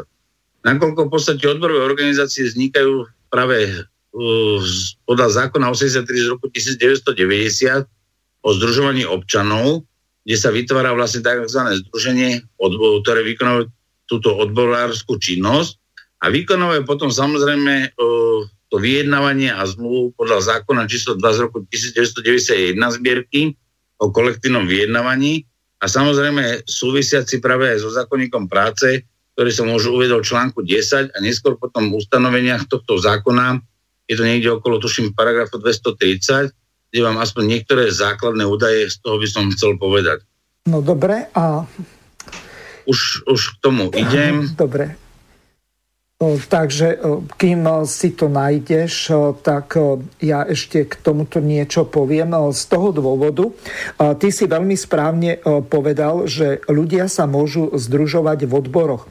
Čo sa týka odborov, tak Medzinárodná organizácia práce má dohovor číslo 87, ktorý e, veľmi jasným, exaktným spôsobom hovorí o tom, že za akých okolností je možné takúto odborovú organizáciu vytvoriť. E, odporúčam to preštudovať si celé, lebo tam nájdete obrovské množstvo diskrepancií s tým, e, že čo sa deje vôbec u nás Dôležité veci sú tie, a toto do značnej miery e, Slovenská republika rešpektuje, na vytvorenie orga- odborovej organizácie stačia traja ľudia, ktorí e, tvoria ten prípravný výbor tej odborovej organizácie, vypracujú stanovy, na rozdiel od eh, zakladania občianského združenia, tak eh, neplatia ten správny poplatok, ale založenie odborov je bezplatné, pretože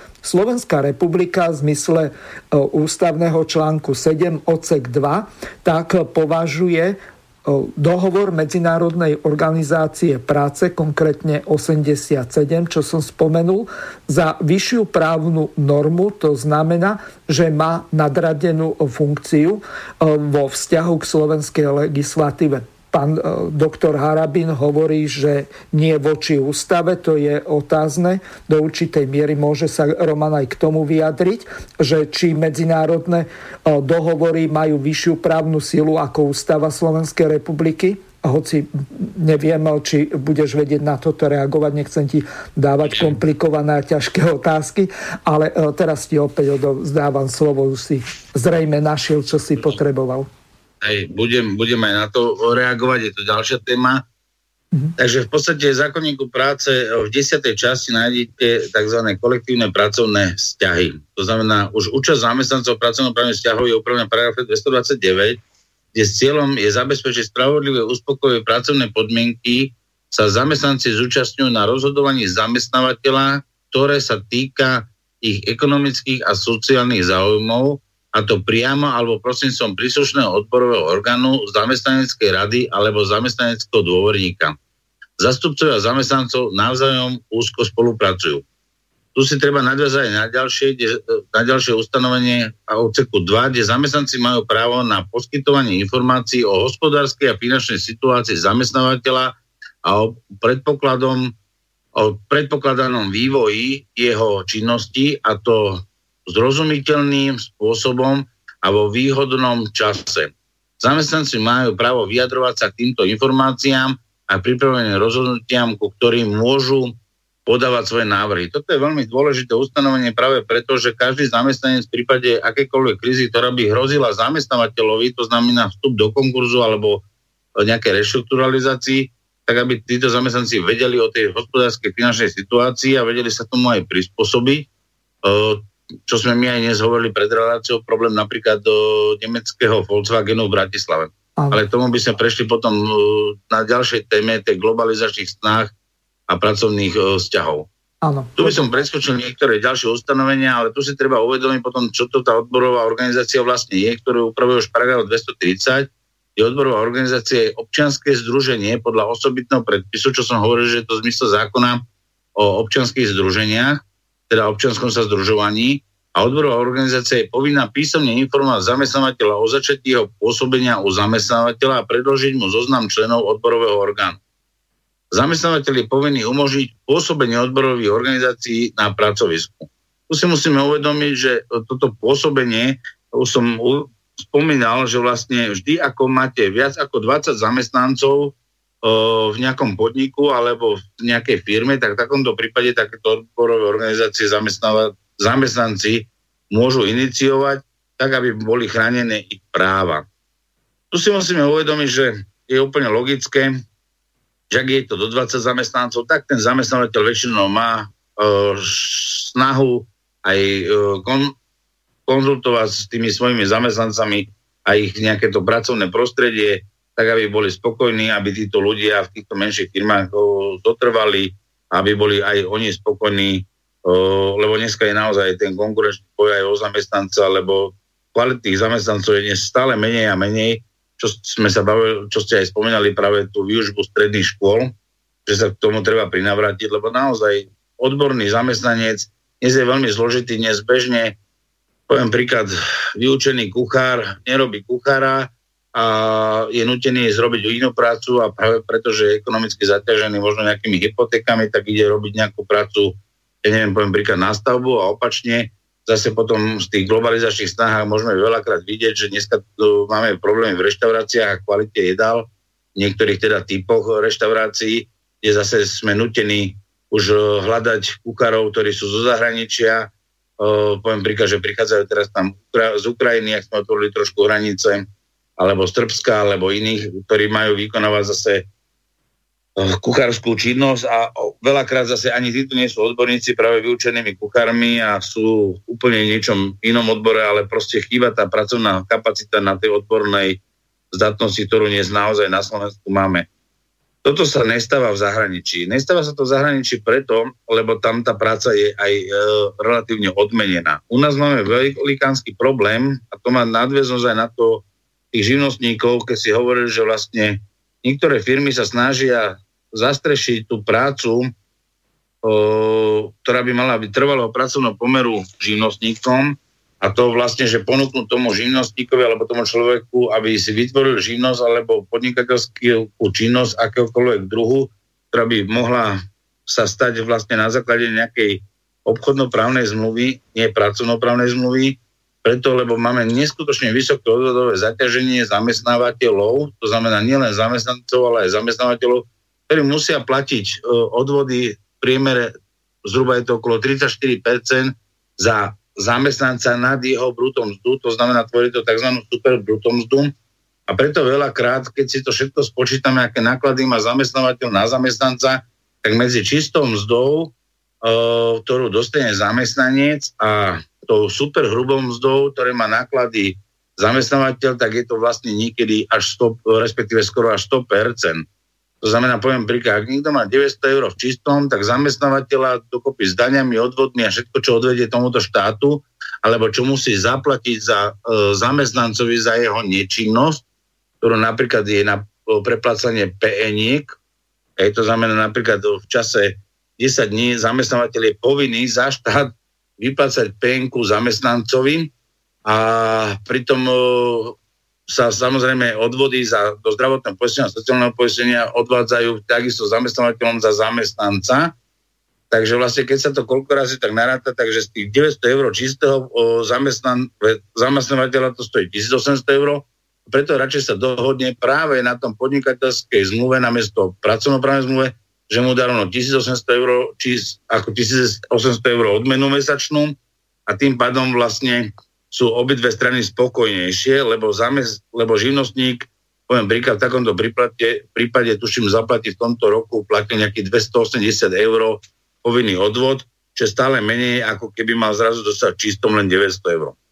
Toto sú asi tie nepomery, ktoré vznikajú, prečo sa vzniká aj táto tzv. čierna práca, lebo štát nie je schopný zabezpečiť vyrovnanie toho takého sociálneho zmieru, ktorý práve prechádza cez tie tripartity, ktoré si už aj ty spomenul, že je veľmi dôležité kolektívne vyjednávanie cez tripartitu, kde sú zastupcami zamestnanci, zamestnávateľia a štát.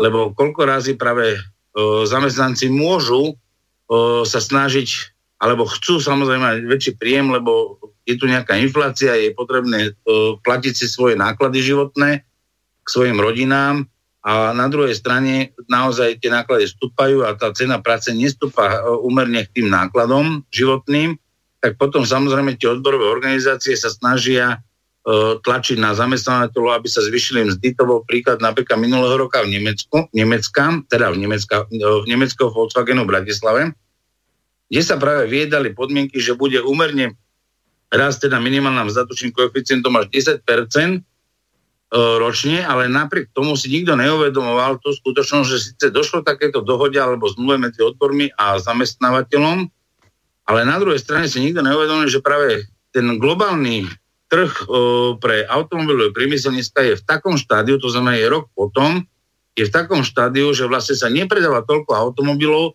a zrazu vlastne tá spoločnosť, to znamená ten zamestnávateľ, nemá také tržby a objemy na to, aby bol schopný zámest, vyplácať takéto mzdy, tak potom je nútený dojsť tomu, že vlastne musí dojsť prepušťanie. A toto je vlastne dnes vôbec veľmi zložité plánovať za tie odbory, ktoré sa snažia presadzovať teda priemerný rast miest jednotlivých zamestnancov, ktoré zahája, že či vôbec ten zamestnávateľ v tom ďalšom období bude schopný vôbec vyplácať takéto mzdy k pomeru trhu, aký je v global, globalizácii nastavený. A práve tu je jediná šanca naozaj na, tu je len do, takto. Zamestnávateľ to vyrieši tak, že zobere fabriku a odsťahuje sa s ňou na Ukrajinu alebo do Indie. Takže, aby sme si naliali čistého vína, e, Roman, e, z 900 eur zaplatí zamestnanec sám do odvo- v odvodoch ďalších 230 eur. Neplatí z toho zamestnávateľ, to platí zamestnanec. E, ďalšia vec, celkové náklady na odvody nepresahujú 50% Zamestnávateľ platí teda z hrubej mzdy um, nie viac ako 18,5%. Uh, Takže ja, napočítať z 900 nie, nie, nie eur čistej mzdy, že zamestnávateľ platí ďalších 900 eur, nie je pravda. Pretože to nie, to nie je pravda, 900 nie je pravda, čo hovorí na... čistej mzde... Po jednom, Roman, potom budeš reagovať. Zhruba 450 eur a z tých 450 eur 250 eur platí zamestnanec. Iba 180 až 200 eur platí zamestnávateľ. Takže takýmito administratívnymi úpravami sa potom dostávame do tej situácie, že u nás sú zamestnanci tí úbohí, ktorí zo svojich horibilných ziskov financujú povolujúcich sa zamestnancov a ak s tým zamestnanci nie sú spokojní, tak si dovezú z tretích krajín Srbov, alebo Ukrajincov, alebo Bulharov, alebo Vietnamcov a vytvárajú tlak na to, aby sa nízka cena práce udržiavala aj u nás. Po novembri 89 tu vznikla jedna doktrína, že uspejeme v, v medzinárodnej delbe práce nízkou cenou práce. Ale v preklade to znamená, uspejeme tým, že nebudeme financovať školstvo a zdravotníctvo, alebo namiesto zdravotníctva budeme kupovať ešte naviac americké stíhačky. Takže nakoniec starostlivosť o zamestnancov z tej hodnoty, ktorú oni vytvoria. Nemá kto financovať zdravotníctvo, nemá kto financovať školstvo a všetci tu plačú, akí by boli zamestnávateľia spokojní, keby sa to ešte znížilo viac. No dospejeme tam, kde dospeli všetky rozvojové krajiny. Naše deti budú analfabeti, budú umierať ľudia v 35-40 rokoch, no a tým dosiahneme vysoko fungujúcu efektívnu ekonomiku, v ktorej budú rovnaké zisky, ako sú v rozvojových krajinách v Indii či Číne. Čiže úzká vrstva profitujúcich na týchto pomeroch a e, to zákonodárstvo, o ktorom sa tu hovorilo, nepoznám ja jeden príklad, že by e, inšpektorát práce obžaloval alebo navrhol hm, obžalovať niektorého zamestnávateľa za tento švart systém. To, že existuje zákon, ešte neznamená, že sa v praxi uplatňuje. Tam, kde nie je žalobca, nie je sudca, takže väčšinou tieto e, zákony majú deklaratívnu podobu, pretože dokazovať opakovanú činnosť, a to všetci právnici vedia, je e, veľmi obťažné, nehovoriac o tom, že ak by to mal byť trestný čin, je treba dokazovať úmysel. Čiže v podstate zamestnávateľia sú beztrestní a ak sa pozrieme na to rozširovanie agentúrnej práce, na to, že živnostníci odchádzajú so žobráckými dôchodkami do dôchodku, už odchádzajú prví veteráni kapitalistickej práce, ktorí zistujú, že sú pod hranicou minimálneho dôchodku a štát im bude musieť vyplácať minimálny dôchodok. Čiže je to celé na hlavu postavené, pretože e, zisky, ziskovosť e, e, v našej ekonomike je veľmi vysoká. Tí oligarchovia, ktorí sa tu vytvorili, tí podnikatelia, ktorí behajú v SUVčkách po, po našich mestách, to nie sú chudáci, ktorí musia platiť flákajúcich sa zamestnancov, to sú ľudia, ktorí zbohatli pra- z práce iných. A predstava, že zamestnávateľ je ten, kto prácu dáva, je podľa môjho názoru odvodená z tej fiktívnej predstavy, že e, naje, zjesť chleba môžeme len, ak nejaký mudrý podnikateľ e, ho odniekať z niektorej prevádzky dovezie do niektorého ob- akoby na e, tú primitívnu organizáciu chodu spoločnosti, kde stačilo o mnoho menej. Ale nechcem sa ja rozčulovať, len chcem povedať, že tento systém môže profitovať len na hlúposti zamestnancov. A to, že zamestnávateľia si predstavujú, že by sa to dalo ešte obmedziť, je ich legitimný záujem. Ja to nekritizujem, ja to iba konštatujem a kritizujem tých ľudí, ktorí sa nechávajú takto nehanebne celý život ožobračovať, aby skončili pred dôchodkovým vekom v krematóriách. Zoberme si, že dôchodky, tie vysoké dôchodky, tá vysoká dôchodková náročnosť je dnes v tom, že sa platia dôchodky e, administratívnym manažérom, ktorí sa dožívajú 80 rokov, ale murár na stavbe alebo baník sa ledva, ledva dožije 55 rokov. Takže e, skutočne je diabol v tom detaile. A nechcem, hovorím, e, určite existujú aj podnikatelia, ktorí majú zdravé predstavy, ale v konkurenčnom spore nie je možné byť e, morálny a čestný. Musí byť na štandarde všetkých tých ostatných. A svet sa posúva tak, že dnes v krajinách tretieho sveta pracujú deti, ľudia za minimálnu zlomkovú mzdu a týmito pomermi sú vydieraní naši zamestnanci. Keby fungovali odbory, tak by korejskí investori nemohli e, fyzicky trestať a fackať zamestnancov vo svojich prevádzkach.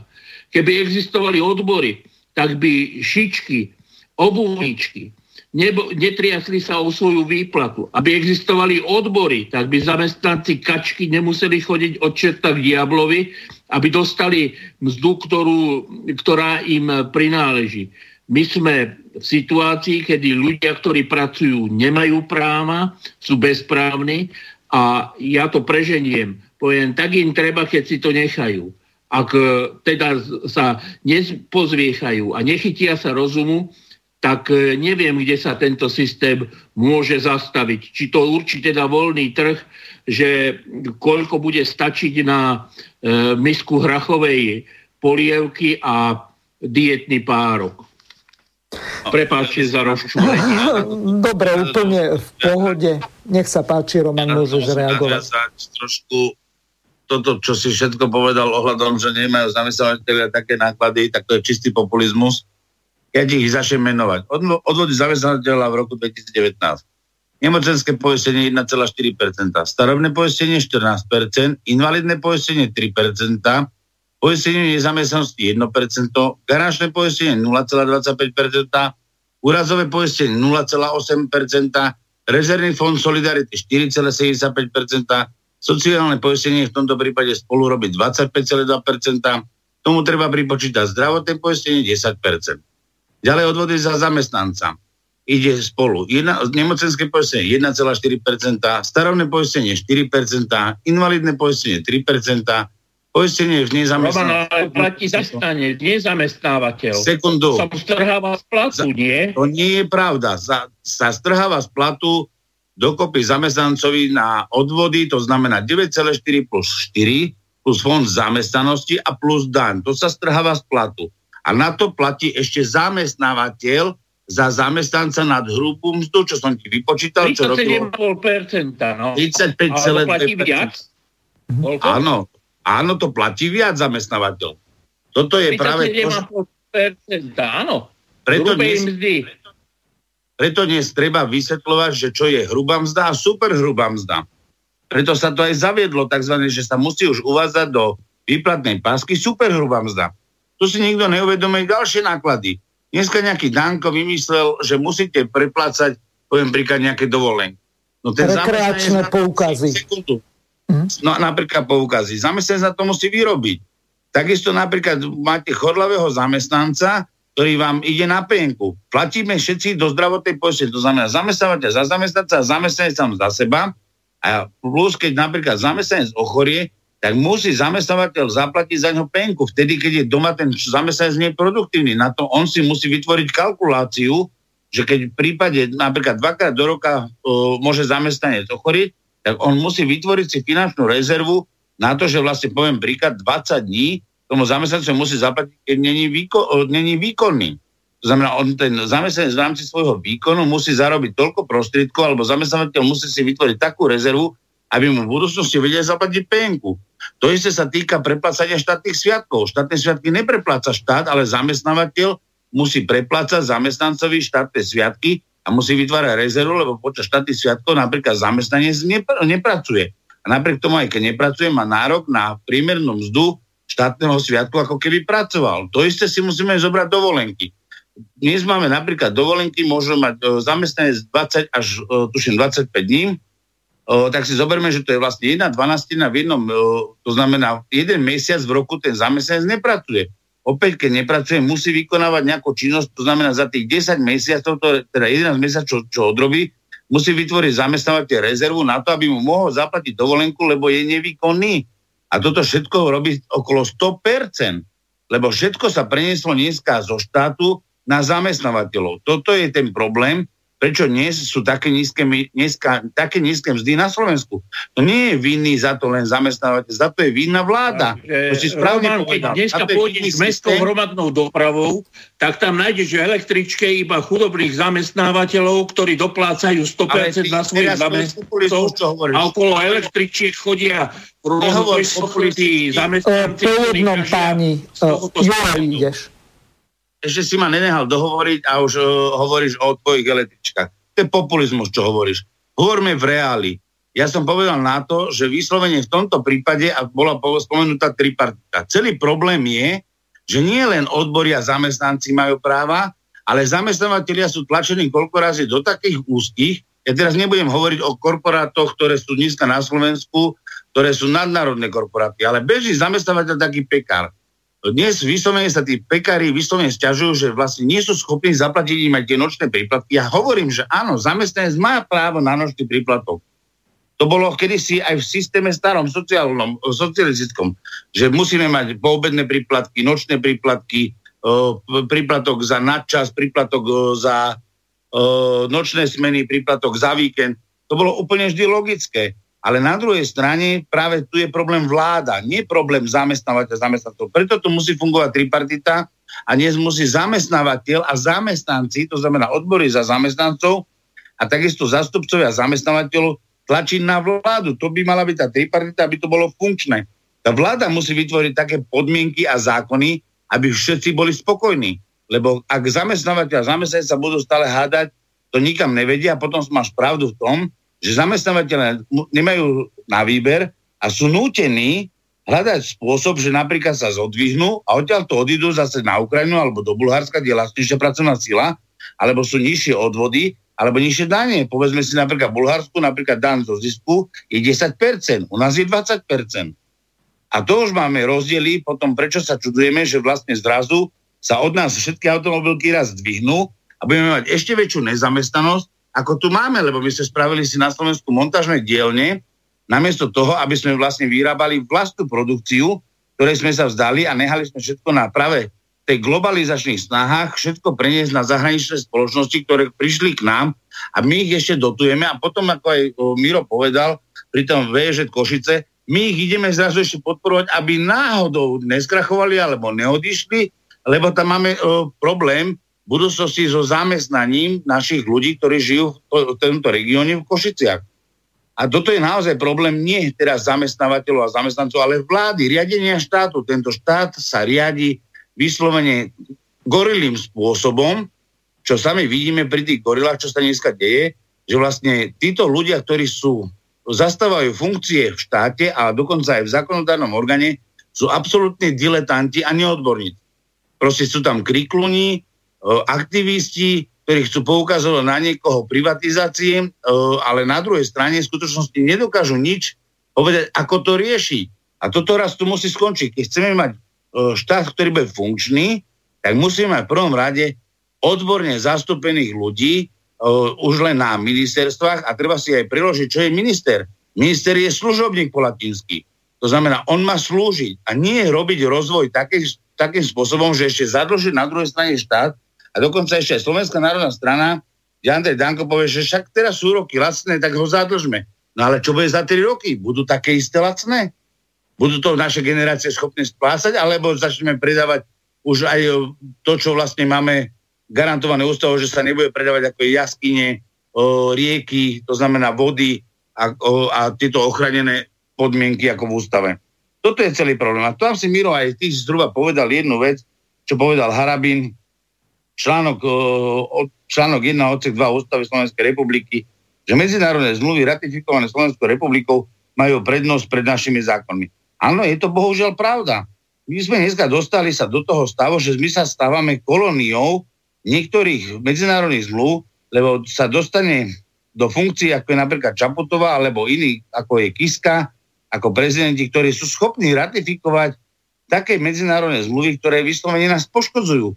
A nebudeme hovoriť o tom, že už v roku 2004 Zurindovci, ktorí sa snažili veľkým tlakom bojovať v 98 proti mečiarizmu, a oni tomu tak hovoria, keď Mečiar vyslovene zakázal predaj strategických podnikov z roku 1995, ktorý prijal zákonom, tak vyšiel vyslovene silný tlak už bývalých tých VPN-karov 17. novembri, ako Budaj, Kňažko a celá táto partia, ktorá sa presadila vyslovene do liberálneho sveta, alebo prekročili tento prach, tak povedali, že ale my nebudeme tak dlho čakať, aby sme nemo- nemohli privatizovať. A práve preto sa celé, Českosloven- celé Slovensko spojilo vyslovene proti Mečarovi, aby sa tu mohlo privatizovať. Tak ľudia si za to môžu sami, kam sme sa dostali po 98. roku, kde vlastne dneska sme, že máme dneska takéto problémy o odvodových zaťaženiach, nepomer mzdy k príjmom a k nákladom. Toto v 90. rokoch naozaj po 89. ešte nebolo. Toto všetko nastalo až v období, keď sme stali kolóniou Európskej únii a Severoatlantickej aliancii, kde sme nutení napríklad odozdávať 2% HDP, aj keď ich zatiaľ neodozdávame na zbrojársko priemyslu.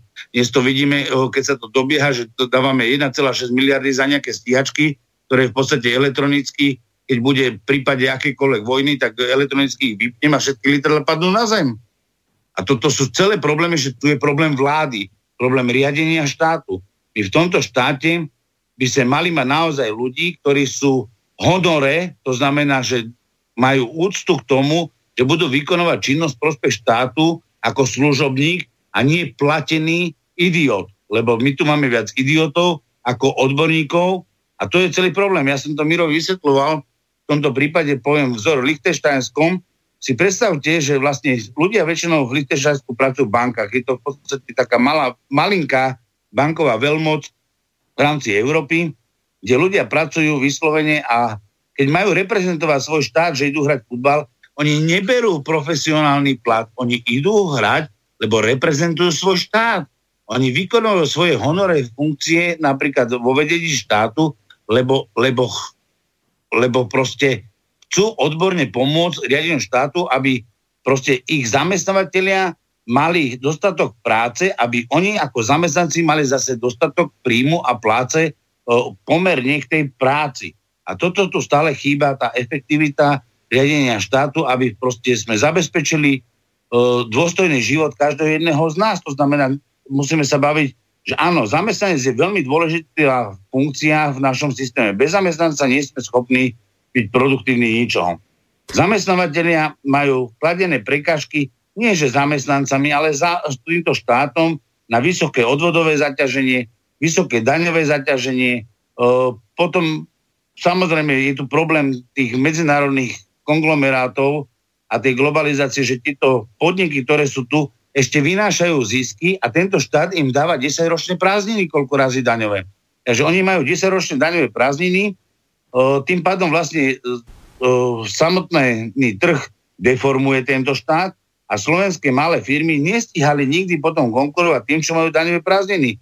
A keď skončia daňové prázdniny, tak koľko razy premenujú spoločnosť na inú spoločnosť, vyžiadajú si znova ďalších 10 rokov daňových prázdnin, niektorým to prechádza, niektorým nie.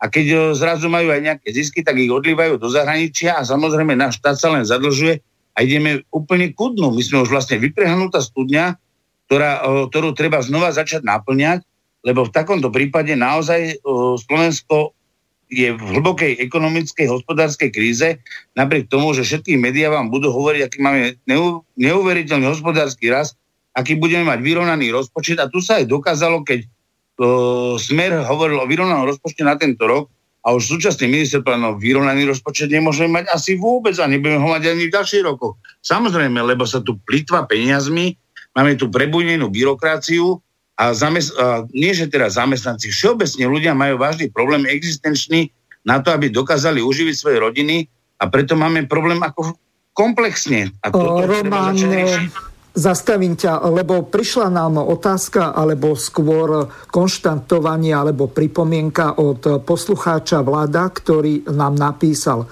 Na upresnenie, ja ako zamestnanec dostávam na účet čistú mzdu a to sú prostriedky, s ktorými môžem disponovať. Moja hrubá mzda je o niečo vyššia, lebo z hrubej mzdy sú platené odvody a dane, ale hrubú mzdu na účet nedostanem, nemôžem s ňou disponovať. Zamestnávateľ však e, tiež za mňa platí odvody a moja hrubá mzda e, s týmito odvodmi zamestnávateľa je cenou práce, teda tzv. superhrubá mzda. Na, na doklade o odmene, e, zrejme, aha, dobre, teda tzv. výplatnej páske vidím, že cena práce je približne dvojnásobná ako moja čistá mzda. Čiže to, čo hovoril Roman, tak do určitej miery tento poslucháč pod, potvrdil. Teraz dám opäť slovo Jurajovi do konca relácie. Máme už len 3 minúty, páni. Obidvoch vás poprosím po minúte také záverečné slova, lebo viac času nemáme. Roma, eh, eh, najskôr Juraj a potom Roman zakončí reláciu. Ja vidím eh, skutočne problém v tom, že nie je až taký veľký rozdiel medzi zahraničným podnikateľom a domácim podnikateľom. Keď si zoberiem, koľko domácich podnikateľov má jachty na Jadranskom mori, konta v daňových rajoch, akým spôsobom e, trávia svoj čas na zahraničných luxusných dovolenkách. Nemám pocit, že by zamestnávateľia v tomto režime boli tí chudáci, ktorým je treba pomáhať. Som presvedčený, že naopak e, to, čo sa deje, je na úkor ľudí, ktorí svojou prácou tie hodnoty vytvárajú pokiaľ nebudeme mať možnosť, myslím tí, ktorí hodnoty vytvárajú, rozhodovať o tom, čo sa s nimi deje, dovtedy bude existovať tento, podľa môjho názoru, planý nárek. Určite je možné zrušiť odvody, ale v tom prípade vám budú pred domami vašich luxusných apartmánov zomierať ľudia bez liekov, bez lekárov, bez starostlivosti, budú chodiť tlupy bezprízorných detí, ktoré nebudú vedieť ani čítať, ani písať a nebudete mať skutočne koho zamestnať. Takže dopadne to tak, ako v Slovane Bratislava. Jeden Slovák na ukážku chytá a zbytok 60 tisícových platov inkasujú rôzni špecialisti z bývalej Juhoslávie alebo e, imigranti z Afriky. Takže tak vyzerá slovenský fotbal, tak vyzerá slovenská ekonomika a tak vyzerá slovenská budúcnosť. Pokiaľ e, si niekto myslí, že zodpovední slovenskí podnikatelia by to robili inak, Myslím si, že jediné, o čo sa tam jedná, je, aby ten zisk, ktorý odteká do zahraničia, zostával na ich kontách. Pre mňa je to rozdiel medzi tým, či dostanete facku z ľavej alebo z pravej strany. Tak či tak vás líce bude bolieť. Takže ak niekto chce super hrubú mzdu, tak nech sa páči, môže ju vyskúšať a môže odísť do rozvojovej krajiny, kde nemusí platiť žiadne odvody. Ďakujem, Roman, minúta tvojho času. V prvom rade sa treba pozrieť sami na seba, koho volíme, čo volíme, akým spôsobom dokážeme riadiť naozaj tento štát, aby všetci boli na tom, v tomto štáte spokojní, tak aby každý jeden, to znamená zamestnanec, zamestnávateľ, živnostník, nebol v tiesni a dokázal uživiť svoju rodinu a to znamená, aby sme naozaj riešili veci tam, odkiaľ to pochádza. Ryba smrdí od hlavy, to znamená od vlády len e, spôsobom zmenu vlády, zmenu systému dokážeme nastoliť poriadok tak, aby sme zabezpečili pre dôstojný život pre všetkých rovnakých. Ďakujem vám obidvom. Čas dnešnej relácie sa naplnil. Najbližšiu reláciu bude mať v stredu s Williamom Hornáčkom. Slovenské korene budeme hovoriť o v tejto súvislosti o tzv.